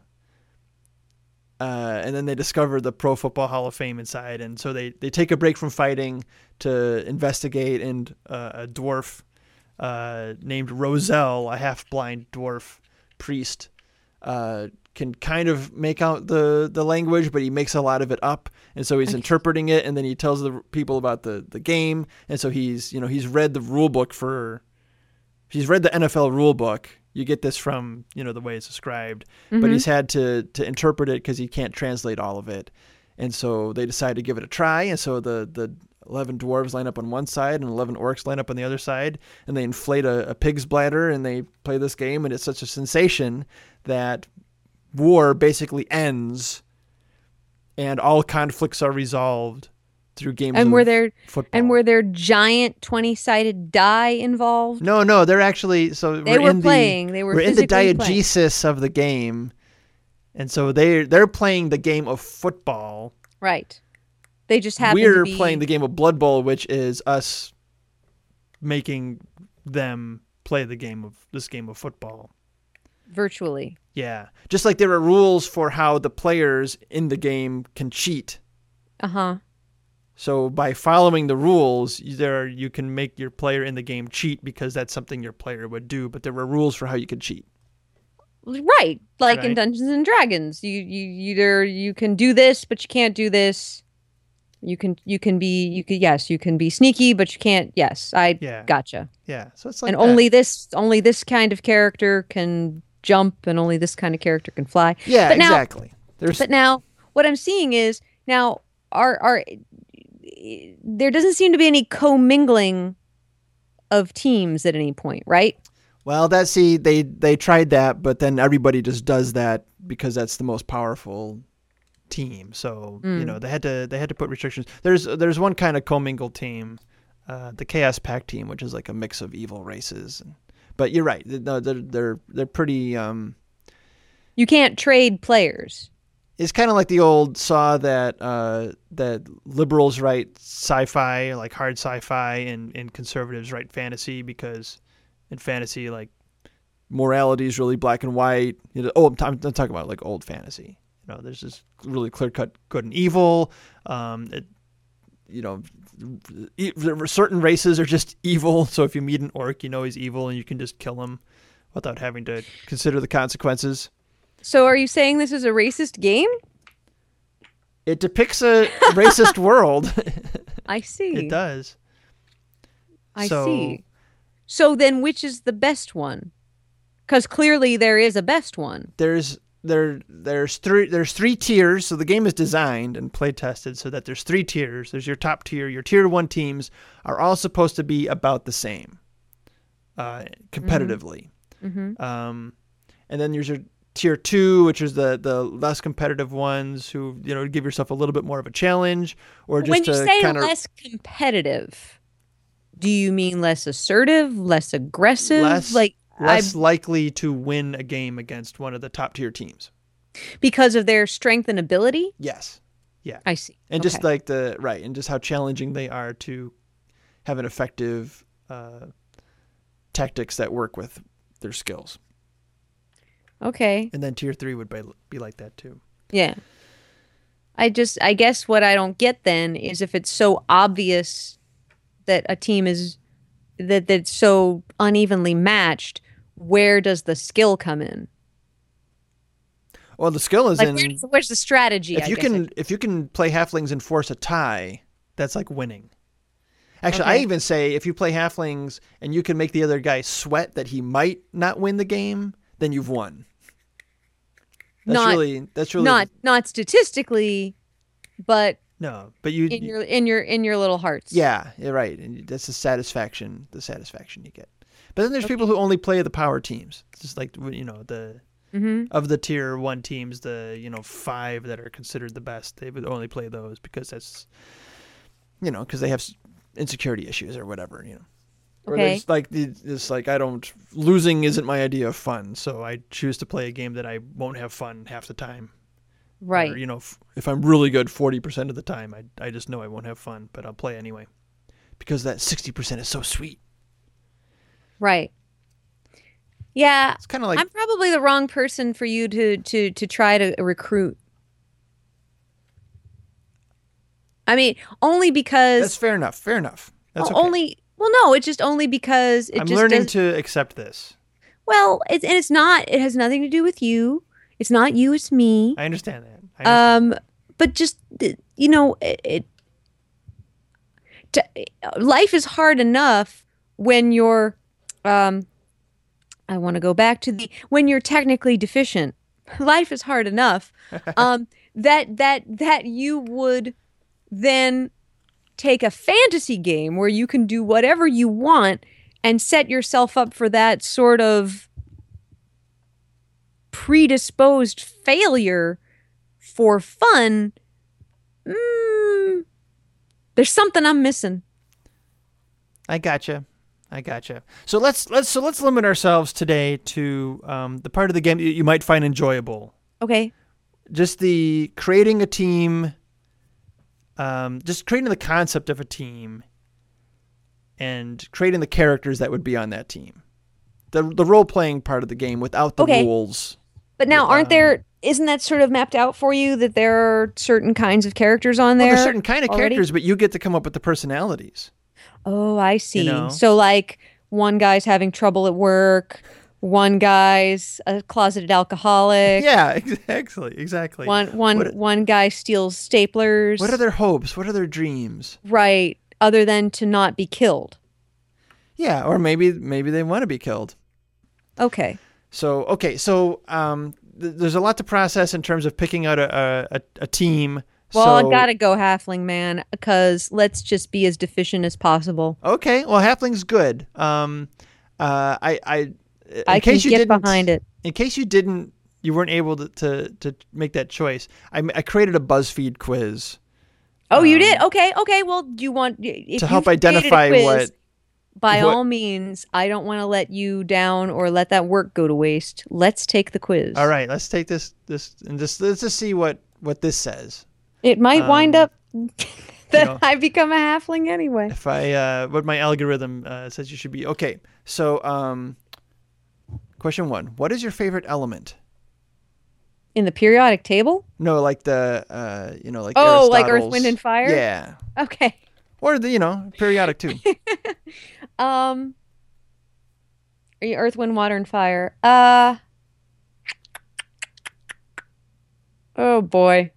That's a tricky one. it's a lot to choose from. Well, it is a lot to choose from because they both have pros and cons, but let's just say with our friends in California having trouble, you need water to live. I'm going to go with water. Water. What Mm-hmm. uh, what sign are you? By the way, Sagittarius. what is that a water sign? I don't no, know. I don't I don't think so. You know, I'm not that crunchy. I don't really know Yeah. offhand. I don't know that shit either. I don't care. Um, okay, how do you tend to deal with conflict in Hmm. your life? I run away and hide. Run away and hide. No, that's not true. I worry about it too much. I, I stress about it. I stress about it. Stress. Okay. I stress. I stress about it. Interesting answer. Um, how many pets have you had? And what Um, was your I'm- favorite pet?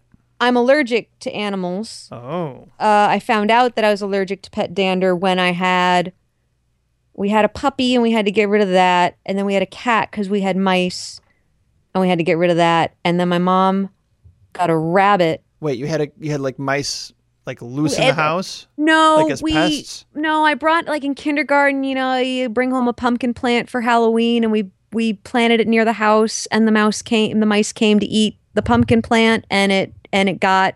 Um, so then they then they felt like they sort of got into the basement that way Ah, because of the pumpkin plant.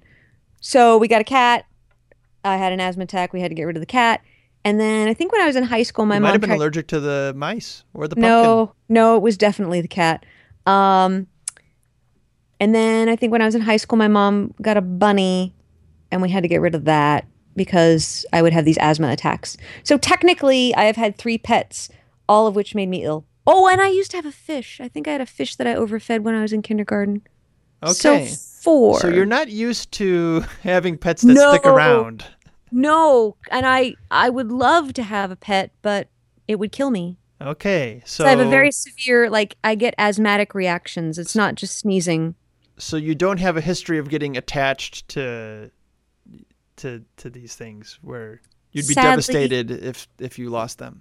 No, I I I enjoy the animal videos on the YouTube. If I I would love to have a little dachshund puppy on my lap right now, but Yeah. I can't. Um so no, I have not had pets for extended periods of time. Okay, interesting. So I don't know whether that counts cuz technically I have had 4, but none of them have lasted very long. Well, this is why this is better than a BuzzFeed because I, you can give more nuanced answers, and I can. Well, yeah, there's never just a yes or no. This is uh, more heuristic than algorithmic. Um, okay, It's going to have to make a judgment call on that one. whose political philosophy do you subscribe to? Thomas Hobbes or Jean-Jacques Rousseau?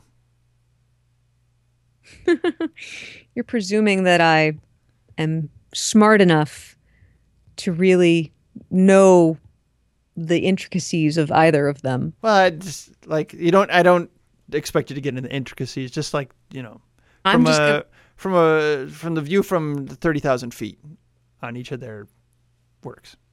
I, I, let's just say Hobbesian, uh, just for funsies, because none of this is real anyway.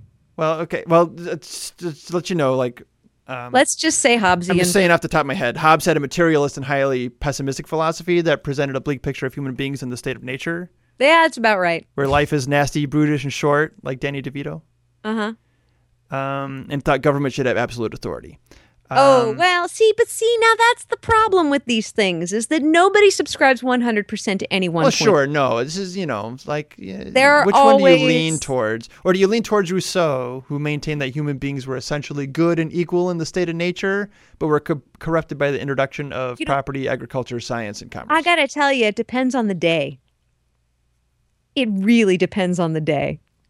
Because there are some days where, yeah, I absolutely feel that people are good. And yes, they've only been corrupted by outside forces. But I've said this over and over again is I think that we were just hardwired flawed.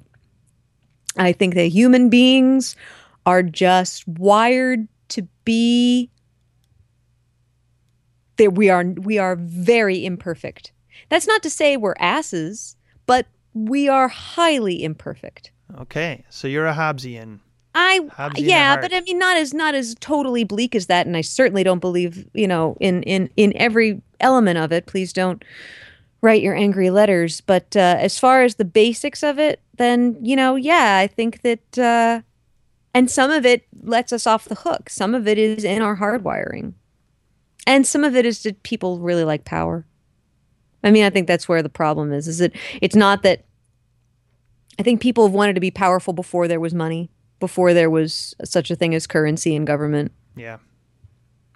They've always wanted to be the, you know, I think that's hardwired. Power over over fictional Power over football players. Well, I don't know. Just just power in general. I think everybody wants to be the most important person in the room. Or well, maybe not the most important in the room. I think every person wants to be important. Even before there were rooms. Even before there were rooms, even in the cave, I don't think that anybody wanted to be disregarded. At the very least, whatever that whatever that entailed I in think that's cave. what they were trying to say when they were painting in the cave. Regard me. Well, sure. I mean, I often think about that. It's like you know, just they, they were just everything was a discovery. Can you imagine the first time water fell from the sky? Holy crap! I don't think anyone was alive. if No, water had never it- fallen from the sky. The human, the first time a human being saw water fall from the oh sky. wait, Noah. No, he wasn't the first. It wasn't the first time it rained. It couldn't have been. Well, no, a, a mist came out of the ground, um, and that's how the. The crops grew, and it, so Noah Yeah. was the first time it rained. well, You're I- talking biblically. You're talking biblically. I'm talking. Noah is in the Bible. No, it is in the Bible, but I'm talking. I'm talking many thousands of years before Noah. Um, the first, the first, the first of our ancestry. There was a first. There was a situation at some point in time where a human being was the first person to see water fall from the sky. Oh, for the no first time they saw it. Yeah, the first time they saw. it, Yeah. Okay. and that had to freak them out. And I think that that's where people realized that Especially if they didn't have an umbrella yet. Stuff was bigger than them and they needed to feel like there was a reason for them to be there and then once there were more people I think it's human nature that when you're in a room with more than a couple of people in it you want to feel like you matter. Before anyone had power over anyone, any- anyone else, did they want it? Or did I they think- only want to keep it once they had it? No, I think that there have always been people who have been in charge in one way or another. If you get two people, all you need is that second person in a room together and you have a dynamic Yeah. where one person is the follower and the other person is the leader. And it's okay to be both. But I think that there's something in people's hard wiring that said, well, I don't want to be a doormat. I don't want someone telling me what to do with my life.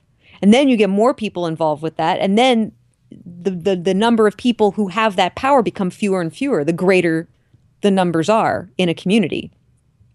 And I think that there, because people rise to power even before there was government, there are always people who want. Well, and I think that at some point someone needs to take the lead. Sounds like you uh, might have a career in punditry. No, I MSNBC uh, I got a seat live- open for just, just lived too long. a former Broadway star. Just With, just lived a uh, long time. This is just look. I, you learn a lot about human nature sitting in audition rooms. I'll tell you that. You learn a lot about why people. I don't know why people. Some people do the things they do, and sometimes the best you can do is chalk it up to. Well, you know what? It's it. Humans are flawed. Well, next time you're in a audition room, I think you ought to give this bud BuzzFeed quiz. It's a good icebreaker, good conversation starter. Let's see. Favorite hero?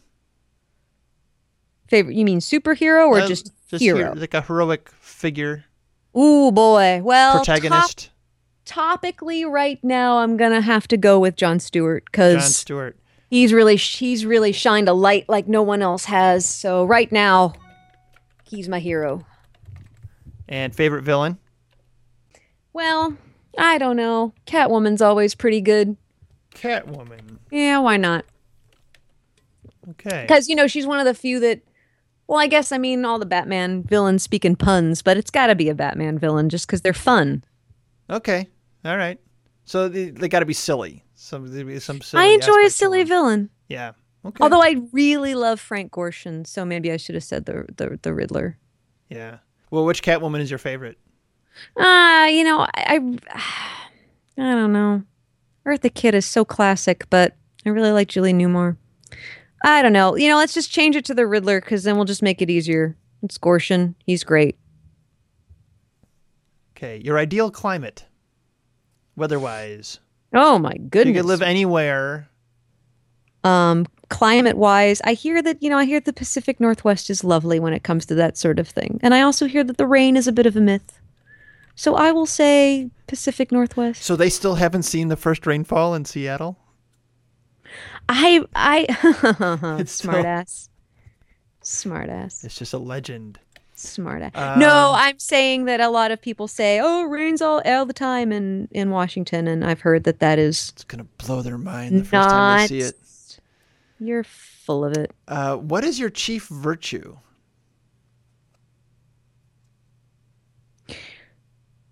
that I can look beyond my own nose. That I am observant. Observant. Is that one of the um? What are the seven classic virtues? I don't think that's one of them. No, but I I but I'll tell you something if it's not it should be because I've been running into a lot of people who aren't. Yeah. And uh it just being able to look around you and notice the things around you because I've been doing that a lot lately. Let's see. I think that would be prudence. Prudence. No, No. that's playing it safe. Hmm. Well, it, would that be prudence, justice, temperance, courage, um, faith, hope, or charity? It doesn't really fall into any of those categories, and yet I feel that it should be. It should, but this it's got to work for your algorithm. So, oh Lord, it's not faith, it's not hope. I don't know. I guess the closest thing is charity, but that sounds so churchy. Well, these are the the seven heavenly virtues. I know, no, but in a way that it sounds churchier than most of them. It's the churchiest of all of the virtues. Wouldn't you say? Well, then, if, faith is definitely faith, not one of them. I guess there. if you're if you're going out of your way not to pick a churchy one, then let's say let's say let's Oh. say charity. we're then. gonna say faith is not your your chief virtue. No, it's it's let's okay, let's say charity. For the sake of your algorithm, let's say charity. Because I guess observance is, is is the closest to that. Okay, like, Okay. you know, noticing what other people are going through. Okay. Um. Yeah, that's good. That's like empathy. Um, Yeah, I guess, Empathy yeah. would. I guess that would fall under charity. Yeah. Um. Or charity is also sometimes just called love. So. Well, sure. Uh. Okay. Uh. Your worst sin. Not like your worst particular Gluttony. like Gluttony, instance man. of sin. Gluttony. Okay. Gluttony. All right. I mean, I je- jealousy too, but This is. uh but I I am a I am a Are you I sure you're not? carb-tastic. Are you sure you're not uh, gaming this? Uh, No, I'm being perfectly honest. okay, interesting. And uh, Why? What am I what am I coming up as? Uh, you think well, I'm, I'm gonna- halfling? I'll give you. I'm going to give you the rundown at the end. I told you. What I do know you? myself pretty well. I've lived long enough to get to know me. What do you? So you, you're also capable of looking uh, nearer than your nose. What do you mean? As far as the gluttony? No, I mean, if you, to know yourself, you have to also be able Oh. to look inward as well as. are, I don't. I don't think that. I think the two are mutually exclusive. I think that you can know yourself very well without being self-centered. Yeah, no, I'm not. I was not making. Actually, a, a claim lot of selfish contrary. people could. Yes, that's true. Yeah. Uh, what do you value more in entertainment? A kernel of truth or escapism? Interesting. I have to choose one or the other, huh? What do you go for? What's your default mode? Well, when you say a kernel of truth, it doesn't have to be 100% true. Well, so just I, that it would. No, no, not 100% No. true. No, I, no. Yeah, okay, then I'm going to go with the kernel of truth. Yeah. I want to be able to have some sort of relationship. The best stories are something that at the very heart of it you can relate to on some level. Even escapism you can I don't know. I like a little bit of truth. Yeah. Okay. All right. Um, let me just uh, feed these results into the Michael Winslow 2000 computer. uh, thank you. Um, and uh, all right. So uh, let's see. What does it say? So your favorite element was water, uh, which is fluid, suggests mobility, uh, suggests adaptability of game plans. Um, let's see. Let's see what that means. Uh, you know. How come I feel like I'm going to like a, a shady fortune teller right now? How come I feel like this is a tarot card reader in some back alley going on right now? How? Let's see. Uh, Just getting that vibe. Just just just just letting you know that that's the vibe I'm getting. But anyway, it contains fluidity. Sure. Um, Yeah, well, I'm not. I'm not going to bury the lead here. So yes, uh, I think I think you definitely uh, are a good match for halflings. um, halflings all start with the dodge skill. Um, they have the stunty skill, which allows them to ignore uh, negative modifiers from tackle zones. So they're really good at flowing through other people's defenses. and they're Uh, one of the worst teams ever. so they you have- knew I failed gym class. I knew it. So, so water is a good match for halflings. Uh, how do you Okay. tend to deal with conflict? You run away and hide, which is Well, a- no, wait. That also a was just good knee-jerk choice. reaction. It was stressing. That was the key one. I know, but run away, running away and hiding is a is a good That reaction for was the halflings in a com- Blood I know, Bowl but game. that was the comic answer, just so you know. and uh, worrying and stress is what a halfling would uh, very rationally do during a Blood Bowl game. Okay. So that those are both Fair very rational reactions for uh, Fair enough. for a Blood Bowl. Um, uh, you're not attached to pets, so um, if you're coaching a Blood Bowl team and your players are dying left and right, you Now wait a minute. That doesn't especially- mean I don't empathize with. No, no, it doesn't mean you won't empathize, but that you know, your like some people. did not. Your algorithm was not um, capable of handling allergies in the equation. so Physical some, some, inability. some people play the game and they really hate like if they name their players and come up with a story for them they really hate the idea of those characters dying and so they get Sure. attracted to uh, teams that have higher armor value I whereas, see. Uh, whereas you i think are well equipped to uh, having a high with turnover rate in your players because you had a high turnover rate in your pets I see. um, and also because you're you're not someone who like would favor an animal. Uh, you're not one of the kind of people who say, "Well, if, uh, if a car crash, I had to save one, I'd pick, I'd save the dog instead of the person." You know, you're not one of those types of people. So you didn't ask know. that question, but okay, fair enough. I'm reading. You know, I, I can only That's ask fine. so many questions. I, gotta, I can't let the show be three hours long. No, that's true. Um, uh, political philosophy. Uh, you say life is nasty, brutish, and short. Well, halflings are at least short, so we have that going for us. Um, uh, your favorite hero, Jon Stewart, a noted short person. Uh, who doesn't take himself right. Seriously, just like a halfling coach should not take himself seriously. Catwoman uh, indulges in silly puns. Uh-huh. Uh, if you want to have players with silly puns in their names, halflings are are one of the top candidates Mm-hmm. uh, with food based names. You know, Skaven would be the other one. Uh, they're the rat men, and they Oh, I see. they Okay. tend to have lots of cheese. I was gonna say, sounds like who's who's gaming this, me or you? Because it seems like I don't know about your your your algorithm, but it seems like you could rationalize any number of teams from my answers. Well, but but but please continue. Every one of these questions is uh, Scientifically engineered. is scientifically engineered to uh, have a possible range of teams that would I see. apply to any answer, but then when you I add them up, I see. you it's winnow like you right, winnow it down. like the old magazine quizzes. If you have this many fours and Yeah. gotcha. Okay. Yeah, right. Mhm. Um, uh, see, ideal climate.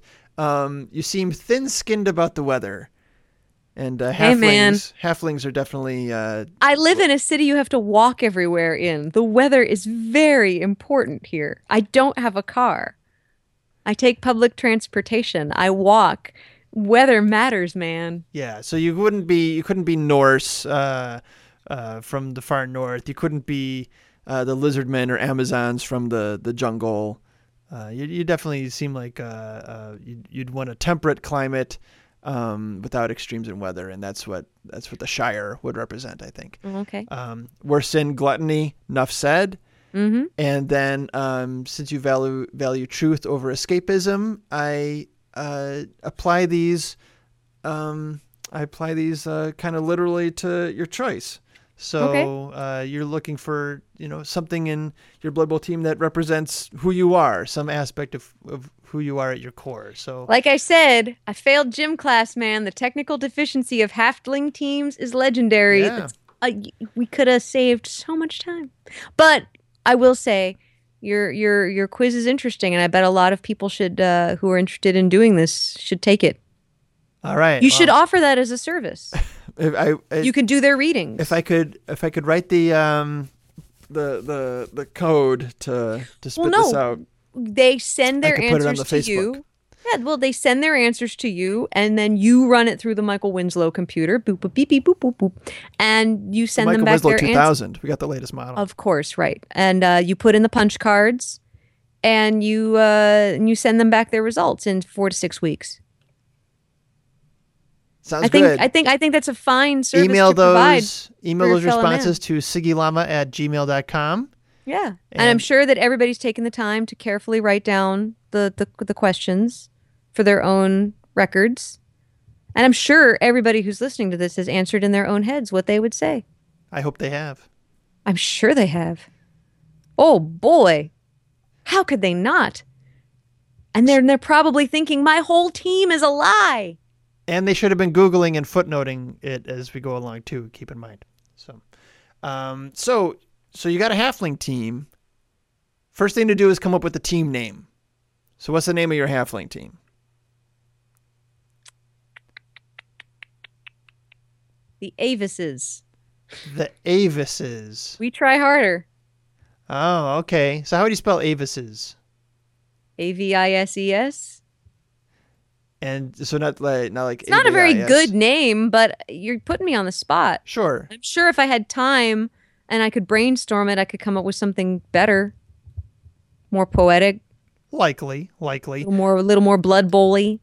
So uh so they would just be like um Well, they you know that they're bad. I mean, basically, again, bad team is a given, so they might as well acknowledge it out the gate. so is Avis like their sponsor? No, they're just taking on. They're just co-opting the "we try harder" attitude. Okay. And is it just like a standalone name like the Avises? Or like uh like a barnstorming team that doesn't come from any particular place? Oh, I see what you're talking about. You're talking about we got the Oregon tackleberries or the is that what you're saying? Yeah, well you that's one way you could go. There's different schools of thought on this. Some people are really adamant on the uh the place name uh Okay, I've got a better name, and then I've got the better name. But Great. some people okay. do, I'm know- the I'm the I'm the I'm the I'm the New York City. What the hell is this? Is that's what I am. All I'm right. the New And- York City. What the oh what the hell's? Is well, I was gonna say, what what the hell is this? Is is that all one word? Is that like yeah, it would have been all one word, but let's just let's just shorten it to what the hell's. the what the hell's? The New York City. What the hell's? Okay, I'm watching the uh, Daredevil um, Netflix series now. Oh, which I'm yeah? really Oh, you like into, which takes place in Hell's Kitchen. Uh huh. So Current Hell's Kitchen or like 90s Hell's Kitchen or 80s Hell's current Kitchen. current Hell's Kitchen, the Hell's, Gotcha. Hell's Kitchen after the Avengers movie. Oh, I in see. The aftermath of the Avengers movie. Gotcha. Um, uh, I'm loving it. It's, it's, I think it's really great, really well done. Um, Did you know? So New York City, what the hells is? Okay. Or what the hells? What the Okay. hells? All right. What the- Uh, team colors. What team colors would you do? my gosh, I had no idea I would be put on the design spot like this. Um, I for sure. It's like, hmm. what flashes in your mind? Well, that's the thing is, see, I don't know how, like, in Blood Bowl in general, are, are they bright colors? Are they are they very football esque, or are they supposed to represent the uh, the sort of muted tones of a faux Middle Earth? They can, you know, people do it both ways. I'm in the bright colors camp, uh, but many people do it. I mean, do I have to pick a mascot at this point as well? Yeah. Really? Most people don't have a mascot. Although they should. Why don't people have a mascot? I don't think I've ever seen a Blood Bowl team that actually, like, where I saw them Because model a mascot. cosplay. There is your cosplay for you. Like somebody have with a big coach. head. and then you have someone in a mascot suit jumping around, going rah rah rah, sis boom ba. Why haven't I ever seen a ma- I've seen people model the coaches. I've seen people model the, you know, the apothecary. um, the cheerleaders, of course. That's pretty common. I've never seen one do like an on-field mascot. They might they might design a logo. You know, this they might design the the team logo, Right. which will have a mascot in it. But like an Oh, on-field, well, then you would think that one would follow the other. but then like a, a model for the guy who runs around. You know, basically a, a cheerleader in a in a Oh, I costume. see. You'd be painting him. Yeah, like he's a character. The guy in the costume. Would the, he the San Diego interfere? Would it be like? Would it be like in the fortune cookie where the cameraman gets in the way of play and gets knocked over? There used to be would it- rules. So back, when I was like in high school in the '80s, the version of the game uh, had really You've insane been playing rules. this since the '80s. yeah, This has existed since the '80s. yeah, How how far back does this go? the '80s. Really? Yeah, it really does. I thought this was a relatively recent thing. No, no, no, no. You never talked about this in college, ever. I I knew I didn't have the kinds of friends who would play it. Yeah, but we we all had our things that we were sort of you know, uh, we all learned about other people from the things that they liked and and I'm surprised that this never came up. You you squelched it. There were, eh, I mean, there were enough other things to share. I I guess. Wow. I had no clue. By the way, that BuzzFeed thing re- reminded me. Um, do you remember when I was a, a freshman and uh, I made the Jeremy Morse? Ah, I mean the Sigmund Lamar trivia quiz. Um, because I was tired of being confused with Jeremy you Morse. were you were and the prize was was a Whopper, That's right, a single Whopper. a single Whopper. Oh, and it was uh, like twenty questions all about my fascinating life. I think you Um, had about you had a box of Whoppers, and you or uh, maybe it wasn't wa- a, a Whopper, but Yeah, not the Burger King handful of- Whopper. no, you, you would like ball. give a handful of malted milk balls. But you actually used the word Whoppers, and for a second I was confused between that and the Burger King hamburger. Well, that was the fun of saying, walking around Right. and saying, "Would you like a Whopper?" It's like a Whopper, And but um, yeah, and then pulling out the the, the little milk carton. Yeah. Um, but I'd forgotten about the I I I temporarily forgotten, but that's the part of it that I remember is the prize of the Whoppers. do you remember your score on the quiz? Hell no. I barely remember what the questions were on the quiz. So, so a lot of stuff about high school, right? Yeah, just like well, Stuff that we would never have known. I had I had limited experience to draw from, so it was all high school or earlier. Um, but yeah, you you uh, you got zero get a right. zero, of I think you got zero. Of course, of course, I got You had zero the right. you had the only zero. well, I don't even remember what the questions were. And then um and then you being you you like felt really bad about it. Like you should you should have did. gotten better. of course, I did because I considered you a friend, Which but that very- didn't mean that I knew who you went to the prom with or Yeah, what, it was it was all things that you wouldn't you were in in high school. it- there was nothing on there that you would reasonably be expected to know. It was it was And trivia. I'm sure some people guessed and guessed correctly, which is why I was got the only zero because I was bad guessing, bad at guessing them. You know, you defied the guesser. odds by getting a zero, really. I'm trying to remember. So in that way you you beat the standard guessers. four. Did you have the standard four uh, possible answers yeah, to each? A B C D. Yeah. Um, I only re- remember um, one question was like, what was my favorite TV show when I was a kid, uh, or maybe it was my favorite superhero. Um, my first favorite oh, this is coming back to me. and I remember didn't you guessed underdog, but the right yeah, answer I- was you're right. the right answer was the Incredible Hulk. But I could totally see you liking underdog. I loved underdog. but it wasn't your favorite. They favorite. were all you know. All the answers had the ring of See, truth. that's the thing. They were they're trick questions. Well, So no. you were no, you were perp- but it's not like you put answers, possible answers that were so out of the realm of possibility. It wasn't as well designed as my BuzzFeed quiz for determining your blood bowl race. That's true.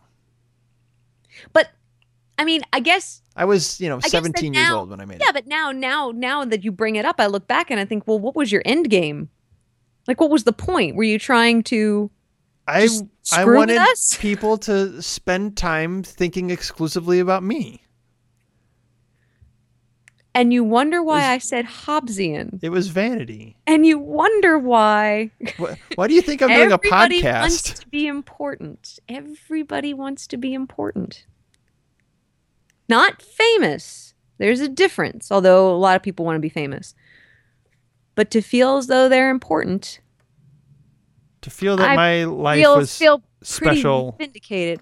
Yeah. Everybody wants to feel special. Of Yeah. course they do. And we live in a world where everybody feels the picture from millions of miles away very insignificant. We, you know, we see these pictures of Pluto and these new high def pictures of Earth, and they're gorgeous, and we feel very, very small.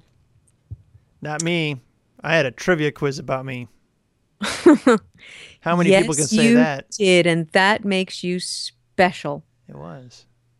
I still can't think of team colors. I know you've been doing this as a giant distraction to kill time so I could think of team colors along the way, and I have had no luck. So, um, I'm just going to make up, I'm just going to say for fun, because I like the way the words sound obsidian and oxblood. Uh, obsidian is black. And Oxblood oxblood is, is- deep red. A deep red. Oh, Well, I think it is. pretty pretty I remember evil looking. Uh, I remember, and this is going back to college as well. I remember looking in the LL Bean catalog in the early 90s and seeing their colors. I remember there was a color called luggage. Oxblood. So this is like the uh, the the I saw f- the Oxblood. climax of um, Apocalypse Now. It's dark, man. My halflings are dark. The what the hells are a dark, dark team. What can I say? All right. Um. So the the what the hell's The New York City Um, what the hells. There's the New York what the hells. we- we're not going to fill out the whole roster. Um. There's basically only two types of players on a halfling team. There's a tree man. Um. Or Literally a tree man a, a tree man, like an ent. made, Uh, made of made of a tree. It's a it's a living walking tree. Uh huh. Um, so like Dorothy steals his apples. yeah, like that. Okay. Except it can walk very slowly. Okay. and uh, might take a long time to stand up, and um, and then halflings, and of course uh, you can assign gender as you want. So let's just come up with one of each. Um, so you know, like uh, who's your team captain of your of of the what the hells? I need a name, Yeah, let's come up with the name. or I'm ex- I'm, and I'm deciding whether You've got a lot of experience coming up with is characters. a or a treeman. yeah, I'm deciding whether that.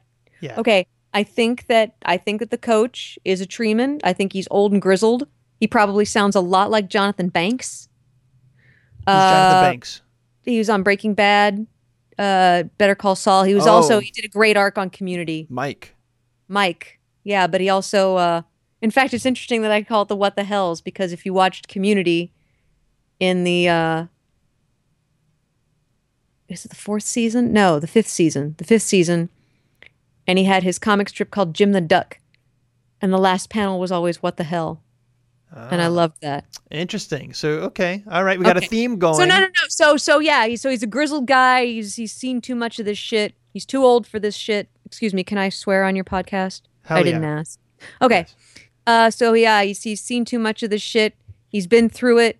He knows they're gonna lose, but he come. He's he sort of probably was like a Vince Lombardi in his youth, but he's just.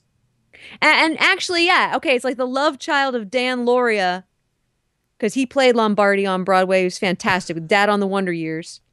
Oh, that guy. Sorta yeah. like- he was yeah. great. Yeah, he's fantastic. Great actor. Uh, great guy.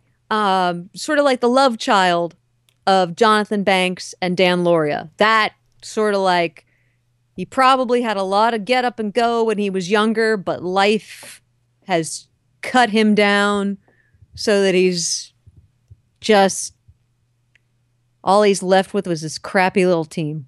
Ah, But he's awesome. got to do it because that's what he that's what he does. He's a not many options for a treeman. So what's his name? Lou. His name is Lou. Just Lou. So as a professional voice performer, Uh-huh. this isn't usually part of the game.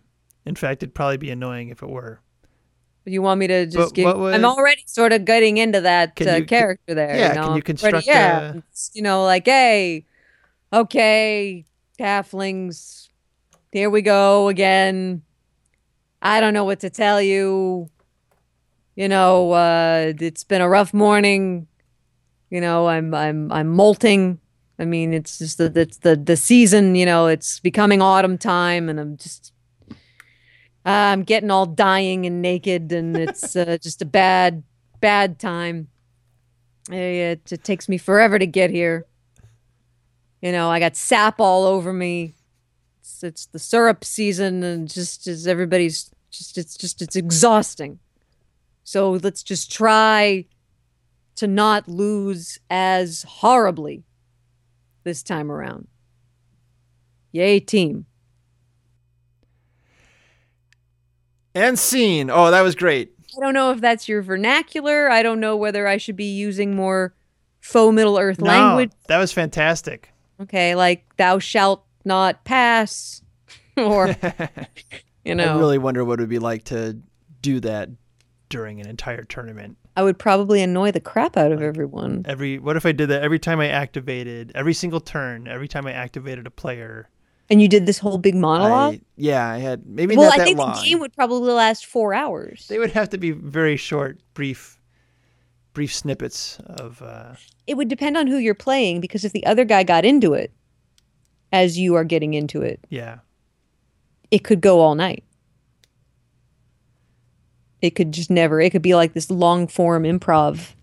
I mean, if if I manage to Be like scatting. start weaving a really compelling story, where like, well, I gotta, I gotta hear what happens next. I gotta, I gotta know what's when going you're on in this guy's now, head. But then that's the question: Are, are you when you're dealing with these characters in real life? Are you you're not getting into personality or anything like that because the personality it's really just about statistical statistics and dice, right? Yeah, they they tend to. I mean, they they you know guys have different skills, and so they have different roles on the team, um, and so you can kind of play up their personality to match But then so the so way it- they'll be used in the game. But then so it wonders if that's not going to become some sort of subgenre.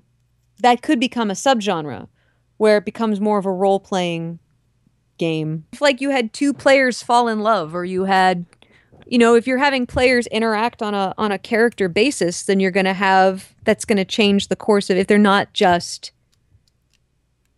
if they're not just competing for for sport. No, I I like this. This I think you I think you're hitting on the next evolution. Of but the- it would but it would have book. but it would have to be for a very specific group of people who who want to have that level of improvisation and role playing the kind of people who would be into Blood Bowl cosplay. So, you know, we talked about how to dress at, at, at the tournament. Some people dress as players. I was going to dress as a coach. Maybe I should Mm-hmm. Yeah. dress as the mascot of my team.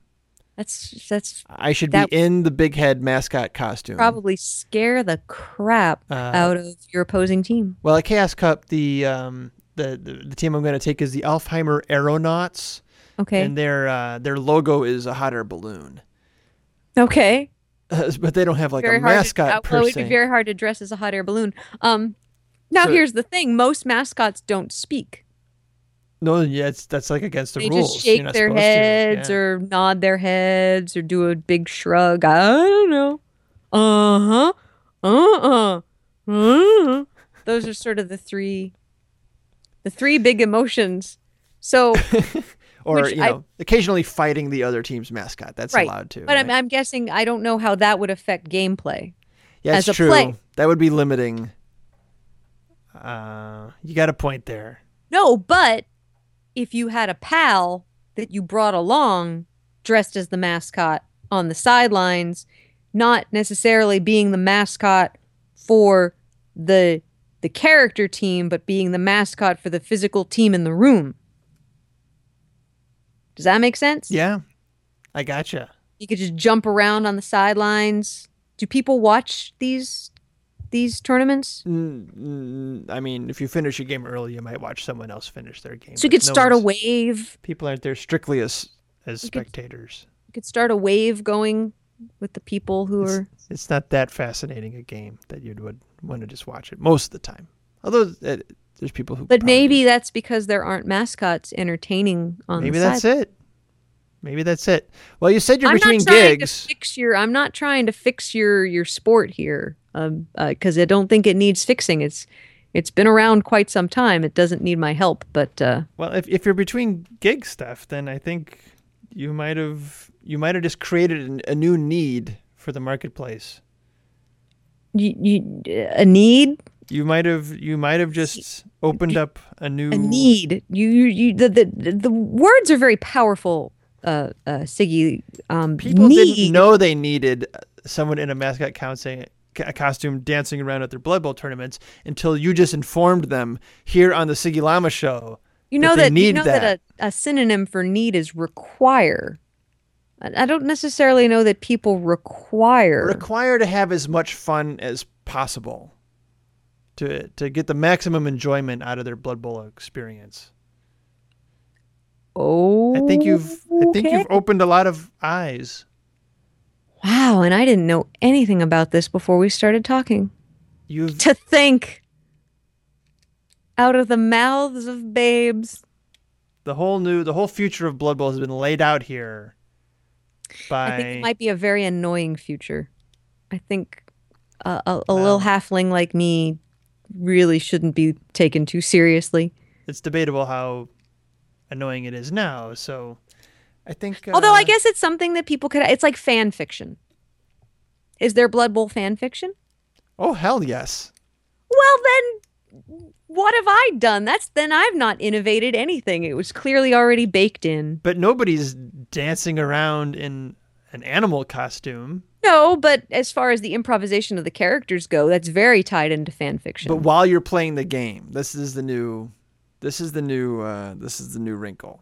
Mm. Acting out, acting it out, like LARPing your Blood Bowl game. Sure. Well, that's I'm kind of shocked that there aren't any. I mean, yeah, that seems like it would sort of. But then again, yeah, I think it, the game would last a long time if you did that. We'll figure it out. That's just that's just logistics. We'll figure this out. Okay, well, speaking of lasting a long time, Steph, thank you for sticking around for this uh, Had to see it through. this uh, interview. is too too entertaining to stop. I'm glad you think so. I'm glad. Yeah, I hope your view. I hope your listeners feel the same. And uh, now that you've been converted, go study that rule book. And uh, next time I'm in town, we'll play a friendly. My, uh, I'll bring the aeronauts against uh, the the what the hells, and Mm-hmm. and we'll uh, both we'll both have time to work on our costumes too. You're gonna have to remind me what I did. I'm gonna have to listen to the podcast to remember who my team is and what I came up with. Well, of course you'll want to. So okay, thanks. Steph. All right. that's all for Thank Noob Skool. Now that was not my fault.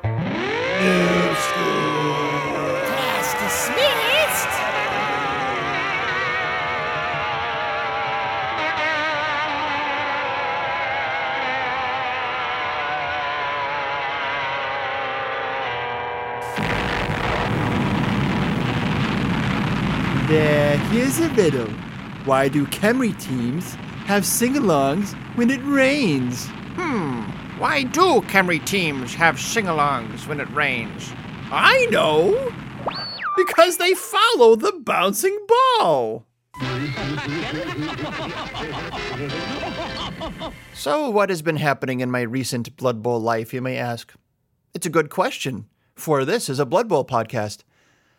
Uh, let's see. Blockham Pub League. It's not a pub league we don't play in a pub. The Blockham League in Ann Arbor here, um, my local league. Some would call it a home league. Season 10, but my Alfheimer Aeronauts, you may remember, uh, uh, had a, a bad season 9, uh, didn't win a single game, lots of ties. Uh, season 10 went on a win streak at the end of the season, a five game win streak, to, which included the title game against Matt Vanderbees, that's Delavis to you, his Goblin team, the Rank and Foul, not both down approved.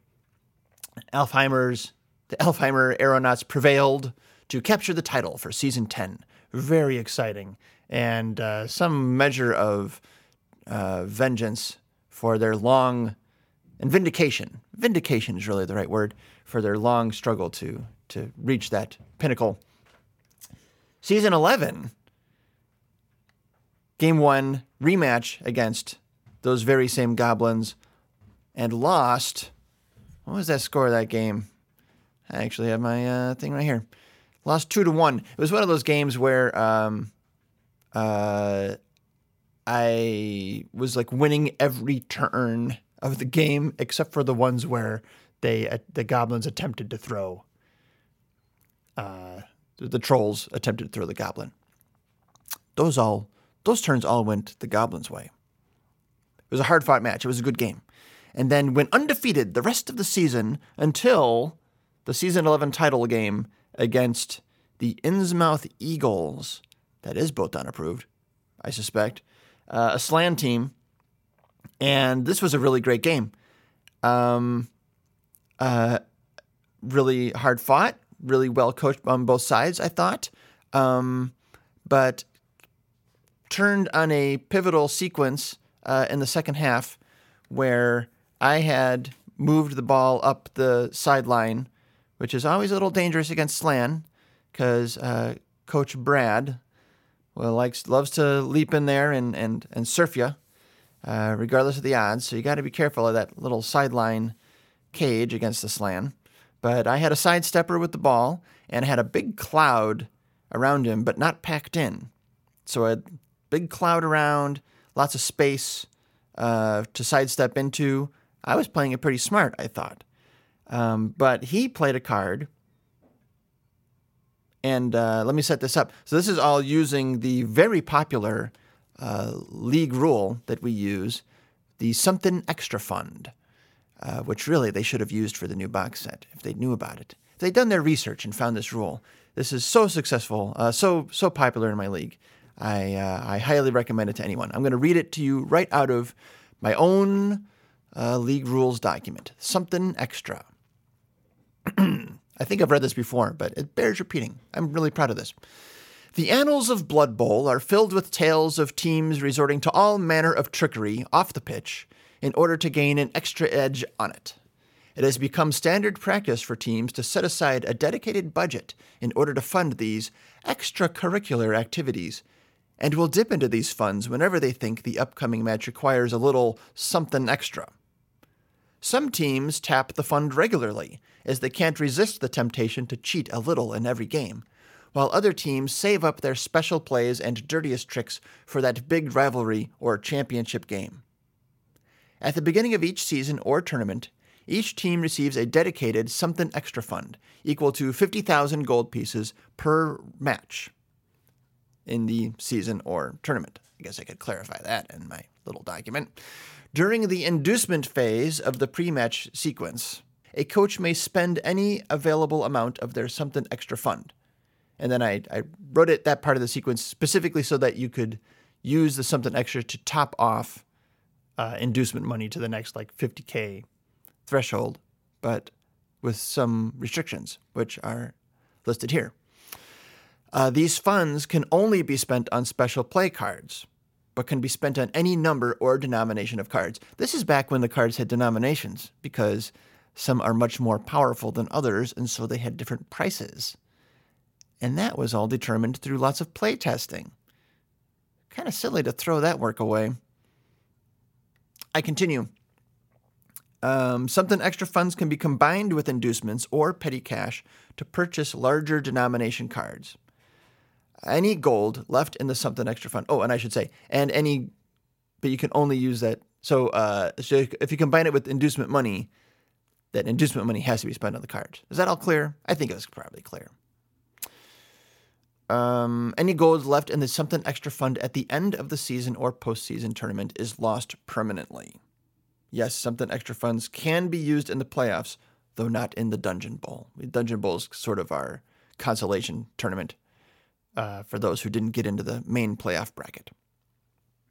And it really kind of ends up being a, a pre tournament for the next season because people who are going to discontinue their teams will start their new teams in the Dungeon Bowl to get a, a little tiny star player point boost. That's an idea I stole from the uh, both down guys. So folks in the league love this rule because it gets the cards into the game. It gives you some strategic flexibility about how you want to use those funds. It's not a lot. 50k per game isn't a lot. You, we we play short seasons, so you can never get a 400k card using just this method. Now compare that to the rules in the new Death Zone rulebook, where you get every game you'll get a certain number of cards, uh, random randomized cards, but the ceiling for that random number is based on the TV of the overdog of the stronger team, which is kind of a cool idea. Um, it suggests that the more experienced the teams are, the more the more resources they'll have to cheat. Um, it also means if there's a large disparity in team values between the two teams. Can you hear Yoko in the background? Yoko once had something to say about Blood Bowl. There's no cat teams in Blood Bowl, Yoko. No feline felinids, whatever they call that. Um, sorry, discrimination. But it is kind of cool to to base the um, the amount of randomness that's introduced in the game by the cards on the team value of the stronger team, which means if you're facing a big disparity between the strength of two teams, kind of helps out the the underdog just by the more as Littlefinger is wont to say, chaos is a ladder. So the more chaos there is in the match, the more opportunities a weaker team has to overcome a stronger team. That's kind of cool. I like that. I like that wrinkle. Um, but the coaches in my league seem to really like having the flexibility of the strategic decision making of how to apply their something extra fun throughout the season. Uh, and you know, and it people really try to apply it to their personalities. Um, like Matt's Goblin team used 50k every single game. Um, elf teams tend to save them up for the for the big rivalries. Um, so, and if you think you're really good, you just save it up for the playoffs. Just kind of is that a dick move? I don't know. You tell me. But it was fun because it meant that both the Innsmouth Eagles and the Alfheimer Aeronauts in this title game had saved up their big kitty because they both expected to make the playoffs. Um, and really, I, I, I think that works out because it sort of gives the, the teams less likely to make the playoffs a leg up because they're using their something extra funds to get into the tournament which gives them if you, can't if you can't win if you can't get into the tournament. So it gives the lower teams, the worst teams, a better chance to get into the tournament because the best teams are saving their funds for the playoffs. Once you get into the playoffs, obviously the favorites are still the favorites. And then when they play each other, they tend to be really fun games because they have like 200 250k's of cards to spend, which was the case in this game. So I was there I was along the sideline in my loosely packed cloud cage Blodge sidestepper with the ball, and I'm kind of stalling. I had stolen the ball on defense in, in the first half, but snake eyes, sorry, bobbled the ball on the pickup that would have uh, launched it downfield and gone up 1 nothing going into halftime and then receiving the kick for the second half. So I'd, I'd defensed my defense well in the first half, just couldn't convert it into a score. And then here I was receiving, and I was trying to stall a little bit. Just to, I wanted to score in like four or five turns. More if I could handle it, but you know I wasn't going to push my luck too much. Uh, he wasn't removing any players, so we had uh, we had even players, so I could keep lots of protection around the ball, and uh, things were looking all right for me. But then he plays this card, and I forget the name, but it's the one where uh, the fans get souvenir balls and they pelt, start pelting anyone in the opposing team. I had fame plus two in this game too. Didn't help me one whit. Don't you hate that? Um, are pelting uh, my players with the souvenir footballs, and so anytime any player of mine that is in within two squares of the sideline, they have to dodge just to leave their square. So every single square up, I have to dodge. And in the meantime, he has packed in his Kroxigor and uh, and his blitzers like in a wall uh, on that third square. So he's on his turn. He like crunched in my cloud a little bit, and that's fine. I was prepared to push back or dodge away um, and move up. And then he had like kind of two rows of guys up ahead of me, and I was all set to block through them and blitz through the second layer and and advance. But then he plays this card, and now even just to move up and and engage the first level guys to block them, I couldn't block those first guys away yet. I explained that poorly. So he's got two guys, two a, a space back from my cloud, and he's got the blitzers and the Kroxigor right up against me. So I I was set up to um, to, and I had numbers in this local locality of the board. So I was set to um, move up into his tackle zones on those guys in front of me. So on the turn after that, I could block him away and blitz through and score. And I I felt pretty confident I could deal with those blitzers and, and Kroxigors. I wasn't that worried about it. But then he plays this card, and so now to even move up and engage, it's a dodge into a tackle zone, uh, and in, in most cases, I think it was into two tackle zones. And so now I was in a real pickle. I couldn't make room to advance without risking eliminating tackle zones and, and giving access to the ball. I was in a real pickle. So I took the cautious way out. But what it meant was he was able to leap guys in and fill up. I think there was just like one space he actually had to fill up. He was able to block and he was able to fill up all those spaces so that he could jump in and surf the the the uh, the sidestep out of bounds. It was a brilliant. It was a it was a it was a perfect use of that card, and it's it's the reason the card should be in the game. It's like that moment when you're reading the fluff about the game and these incidents. Like these are the incidents that happen, right? So I was, you know, the the, the Aeronauts were the huge favorite going into the game. They were just like built like a race engine elf pro elf team, and I had the TV advantage. Um, uh, but the Slime team was able to use the card to sow enough chaos uh, and take control away from me and then exploit that situation perfectly and surf my ball carry out of bounds. And then, of course, the crowd. Remember, I had fame plus two, but the crowd, uh, uh, an Eagles fan, got that ball, launched it, of course, clear towards his own zone, right where his catcher was just kind of hanging out. Um, and uh, then he played the greased shoes card, which meant now I had to do five plus go for it to reach that catcher, which I could. I could reach him. I had three three guys who uh, could get to that guy, but now they had to do five plus go for it. And uh, I think I'll leave the rest to your imagination. Don't think I need to go into it. It was a great game. It was a lot of fun. It's one of those games where you're not at all sad that you lost because it's it was a game that was exactly how a game of Blood Bowl should be. Exactly how the, a title game in a Blood Bowl league should be. It was perfect. So lost one nothing, no regrets. That was fun. Uh, now we're trying to figure out season twelve. For season for season twelve, we're cutting over to the new Death Zone rules. Completely. It's a good timing because it just so happened that we were all starting over with fresh teams.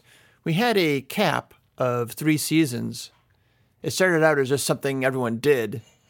Uh, we, it was observed that after three seasons, uh, anyone who had a team that long started over with the new team. So we said, let's just make it a house rule that you start over after three seasons, and that just keeps new teams from having to deal with runaway monsters of teams, and uh, makes it a little friendlier for for new coaches to to come into the league or to start over with a new team. And now, if we're cutting over to the new rule set, I don't think we need that three season cap anymore because the retiring and redrafting rules take care of that. That's what they're designed to do, really, is to keep those runaway monster teams from becoming runaway monster teams. Stops it from even happening. I guess it all depends on how long your season is. The there are suggested season lengths in the rules, but if you had a 50 game season, then those redraft and retiring rules don't really do much to cap your team because part of your treasury for redrafting your team is based on how many games you played the previous season. I'm not sure I understand the rationalization for that formula. Why it's the games you played in the previous season, not the games you're playing in the upcoming season. There's no explanation for why that choice was made, and I'm curious about that. Um, but I like the idea. I like the concept of of redrafting your team, having to be more active in team management year to year. It's kind of like Blood Bowl has entered the free agency era. Any of you who are following the NFL in the 90s can remember all the hand wringing over that. Well, I I think we're having similar hand wringing now over over this redrafting rule. So, if you're not familiar with the rule, briefly, this isn't the podcast to come to if you want the rules explained to you, by the way, and probably every other podcast has gone over this. So, very briefly, each season, any player who's been on your team at least two seasons, for any part of two seasons, and I think that's important to note because the rules state this very ambiguously, but it's if you dig deep into it, and there's a very tedious thread on this on uh, on talkfantasyfootball.org. any player that's been on your team for any part of at least two seasons, you do a roll. The more to see if they want to retire. The longer they've been on your team, the more likely they want to retire. And all that means is that they become more expensive to retain. And now you have uh, a treasury, or you have a fund based on several factors, and the fund is to redraft your team. Factors are how much treasury you had left over in your bank.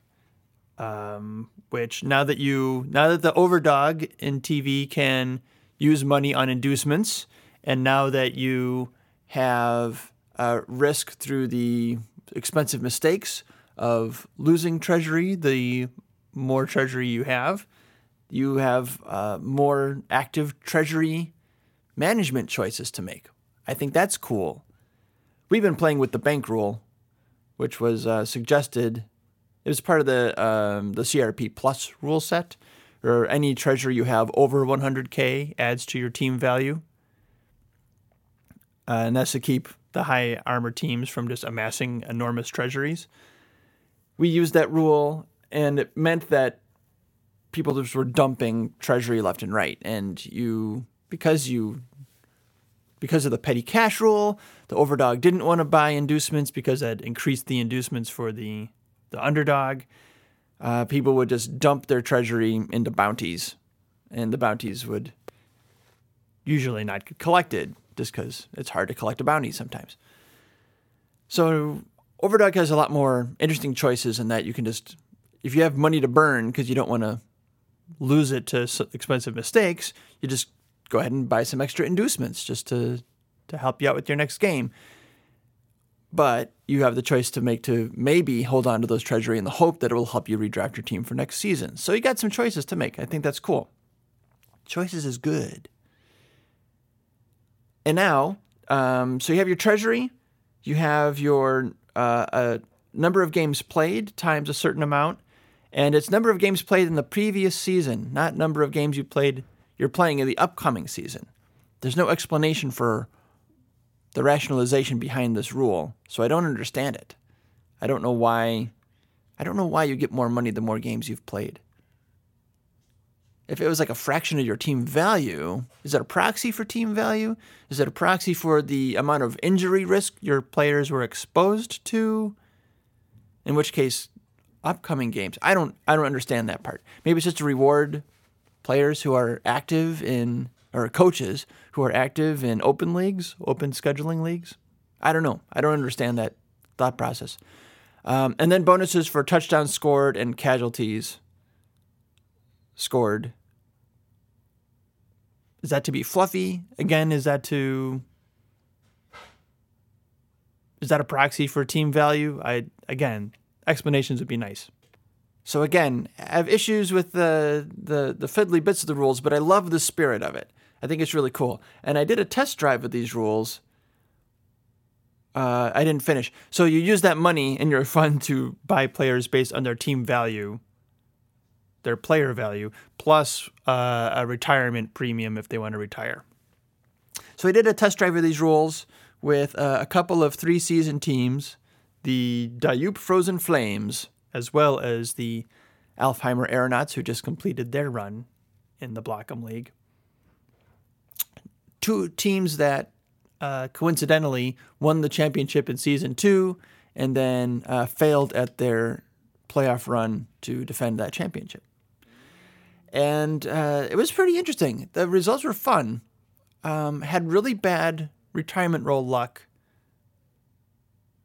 with both, especially with the Aeronauts, uh, where seven out of 13 players uh, wanted to retire.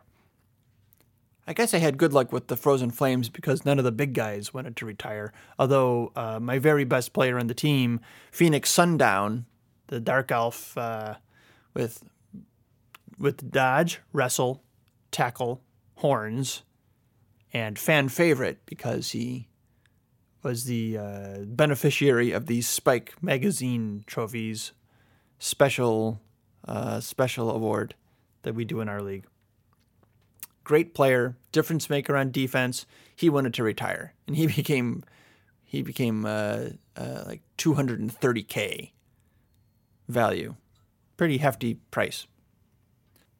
And so, what I like about the rule is that it forces you to make some interesting choices. Now, any run of the mill player who wants to retire, even if he has a couple skills, you're going to let him go. But uh, anyone who's a real difference maker I'm inclined to keep him even if he wants to retire because they're difference makers.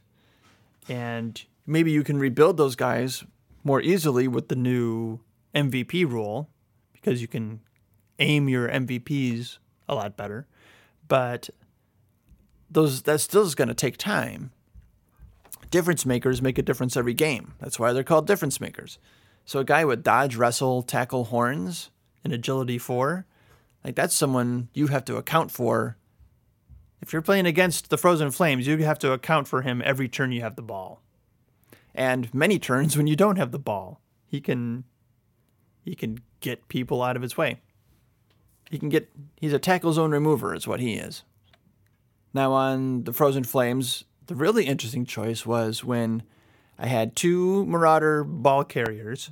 I had one main ball carrier, Rox Marquette. He was a block dodge sure hands. But he was out of action for a playoff game. He had an MNG. So uh, my block strength four Marauder, Mackie Knack, he had just skilled up. So it's a playoff game. I want the sure hands. There was a strip ball uh, elf, high elf on the other team I was playing against. So I'm like, well, I got to have the sure hands. I'm giving I'm giving Mackie Knack the sure hands because I want to I want to get to that championship game. So I ended up with two sure hands Marauders on on the team. Not terrible. Not uh, not the most efficient. You probably only need one, especially if you have an agility four dark elf to pick up the ball and in a pinch. But having two, one on each side of the field to receive the kickoff isn't bad. So got two sure hands Marauders. The strength four guy, Mackie Knack, wants to retire now. The Blodge sure hands, Rox Marquette, does not. So he's cheaper. He's quite a bit cheaper. Which one do I keep? Can't afford to keep both. If I want to keep the big guys, if I want to keep Phoenix, and I'm going to keep Phoenix, then which one do I keep? The strength boosted guy is the more special player. They're both good players. Nothing wrong with having a Blod Surehand Marauder on your on your team. But that strength four block Surehands is a little more special, and he has a better chance of picking up the dodge later on down the line. But now he's at a he's played three seasons, so he's at a 60k premium. Which one do you think I went with, gentle listeners? I'll tell you. I went with the strength boosted Marauder. 60k. So he's more already more TV because of the the 50k strength boost.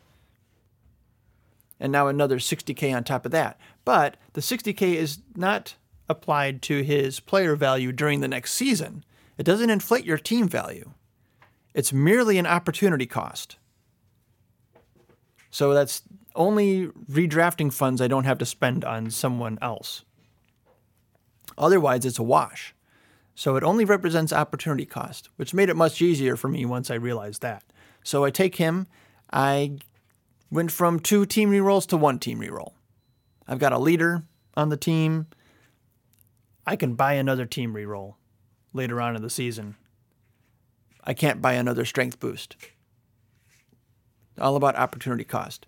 So it was a tough decision, but it was it was fun to have to kind of work through that and to shape my roster from season to season. So hats off to hats off to the game designers for for coming up with that one. I I'd like to see it play out um, season to season. Of course, uh, things were a little skewed because um, we were operating with a treasury under the bank rule, so we were our our treasuries collapsed towards 100,000 and we were doing random MVPs that whole way so so star player points were probably distributed in a different way than they would be uh, under the new rule set. But either way you, you get a sense that under death zone the the game a blood bowl league really becomes more about the stars really more about emerging personalities. Um, a smaller number of players make a bigger difference in the league.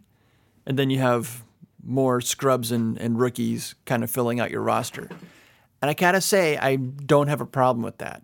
I think it really will contribute to the fluff of our, my league if a smaller number of players really kind of become celebrities in a way more than they are now. Does that make sense? Like the right now only like the the, the top top superstars really anyone kind of pays any attention to who they are in a fluff sense. But now every team will have like three guys who will be the focal focal point of that team. And I think I think that will make the whole league more fluffy. That's the way I look at it. It'll be interesting to see how it plays out. A lot of hustle and bustle in this basement this morning. A lot of hustle and bustle in the league. So, what else is happening in the Blockum League? We're thinking about expanding the league. Well, we're talking about it. We're talking about it. You know, there's a lot of talk about getting outside your bubble. And we're like, is this league our bubble? And we play in just one friend's house and we never meet anybody new through the game. We're, con- we have size constraints. So, we're talking about getting outside of our comfort zone a little bit. I think we all need to get outside of our comfort zone. I certainly got too comfortable over the last eight years. Got to stop acting like I'm doing something useful just by rooting for the right team. It's time to get on the right team, folks. Things are getting real. Things are getting real out there. And I've decided I need to be real. So I've been doing a lot of, uh, I've been trying to get more into activism lately, try to take the things I believe in and make them happen in the world somehow. So getting connected with other people is uh, really important for making that happen. Got uh, local Indivisible group. That's really cool. That's exciting. If you haven't read the Indivisible Guide, you can uh, you can Google for that. It's a pretty good read. See, I'm trying to get smarter about stuff. Trying to read stuff that makes me feel a little dumb, and uh, spend time with people who make me feel a little dumb, because that feeling is the feeling of getting smarter. And we need to get smart. It's good to be smart. Um, if you don't mind, I'm going to tell you a little bit about my recent media diet. I am really into, for other podcasts, I listen to the 1A, um, particularly the uh, Friday News Roundup. I used to listen to the Diane Rehm show, but she retired. I loved Diane Rehm. If I should die before I finish my question, please answer according to the manner of which you think I would have completed it. Um, she was actually really smart and a great interviewer, but she's gone, um, alive, but not on the air. But uh, her successor, uh, Joshua Johnson, with the one A, um, which is a hard thing to Google. It's the number one in the letter A. But she, he still does the Friday News Roundup, which if you just like if you get exhausted following the news and um, emotionally I can't handle it some weeks, um, I just kind of wait until Friday and check out the uh, 90 minute Friday News Roundup, um, which you know does a pretty good job of covering uh, the big stories. But if you want to go deeper, um, and still just once a week, there's the Slate Political Gab Fest, which is my new favorite podcast. It's uh, three really smart people who seem like they have um, known each other and been friends for a long time and talking about politics for a long time. And uh, it's very cordial, um, very knowledgeable, and uh, and they go they go a little deeper. Uh, so it's also about 45 minutes a week. It's not too bad. It's pretty good, pretty easy to fit into your weekly media diet. And uh, and if if you want to stay informed on you know politics, like I do. Anyway, that's enough of all that. Um, you know, Milo Yiannopoulos, that guy, that little, that little. I won't, I won't use any terms, but he says something. He says a lot of things I don't agree with. He says one thing I do with, agree with though, and it's really the core of his argument. Um, it's the, I think it's the only reason he really has any popularity is um, is his critique that liberals or progressives, I think he says liberals, uh, are incapable of engaging in debate with points of view with which they disagree, and therefore just try to silence uh, other points of view. And I say to him, well, that's something we shouldn't be guilty of. And I'm afraid sometimes we are. So, what I'm saying is, make yourself ready for that debate. That's a debate you should want to be in, my fellow liberals, my fellow progressives, because why would you think you would lose that debate? But you got to know what the heck you're talking about and think about why you believe what you believe. So, do a little thinking and reading on that, just so you're prepared to have that conversation. Believe in the power of changing someone's mind even if it's not the person you're debating with, even if it's the person who's observing the debate. Be smart. Feel a little dumb in order to get smarter. That's all I'm saying. Anyway, um, hey, I've started a new podcast. It's called You Watched It Wrong. If you've enjoyed the conversations I've had on this program uh, or on the Way Homer program, which I think I rebroadcast on here, I have to look at that. I should pull that out of the vault if I haven't. That'd be a, a nice, easy episode to do. Although I thought this was going to be an easy episode to do. I'm just like, I'll use that uh, interview with Steph I recorded. And uh, then I don't have to record any other stuff. And then listen, I've ended up recording all this other stuff and doing all this editing work. Pride and craftsmanship. What can I say? Um, Wade, you'll remember from the uh, from Noob Skool number one, and you'll remember from uh, the discussion of the casino brawl incident um, that was from Way Homer number two. If you we're lucky enough to hear that, uh, we've started a podcast together called "You Watched It Wrong." Um, it's up now Go check it out. We have two episodes up. The first one is uh, we discuss Rogue One. Second episode, we discuss La La Land. Basically, we pick a different movie and we discuss it ad nauseum for two, maybe more hours. Um, and uh, and so it's the kind of thing where if you haven't seen the movie, you're gonna you're gonna get some you're gonna get some spoilers because it's all we're all we're gonna talk about. So you might want to pick and choose your episodes based on how much you want to know about any given movie. And uh, you know, we'll see how regularly we do it, but it's been a lot of fun. I've really enjoyed. Um, I think you I think you're gonna enjoy that podcast. So please check it out. And uh, what's more there to say? Uh, contact us. We have a Facebook page, The Siggy Llama Show on Facebook. Um, look on there.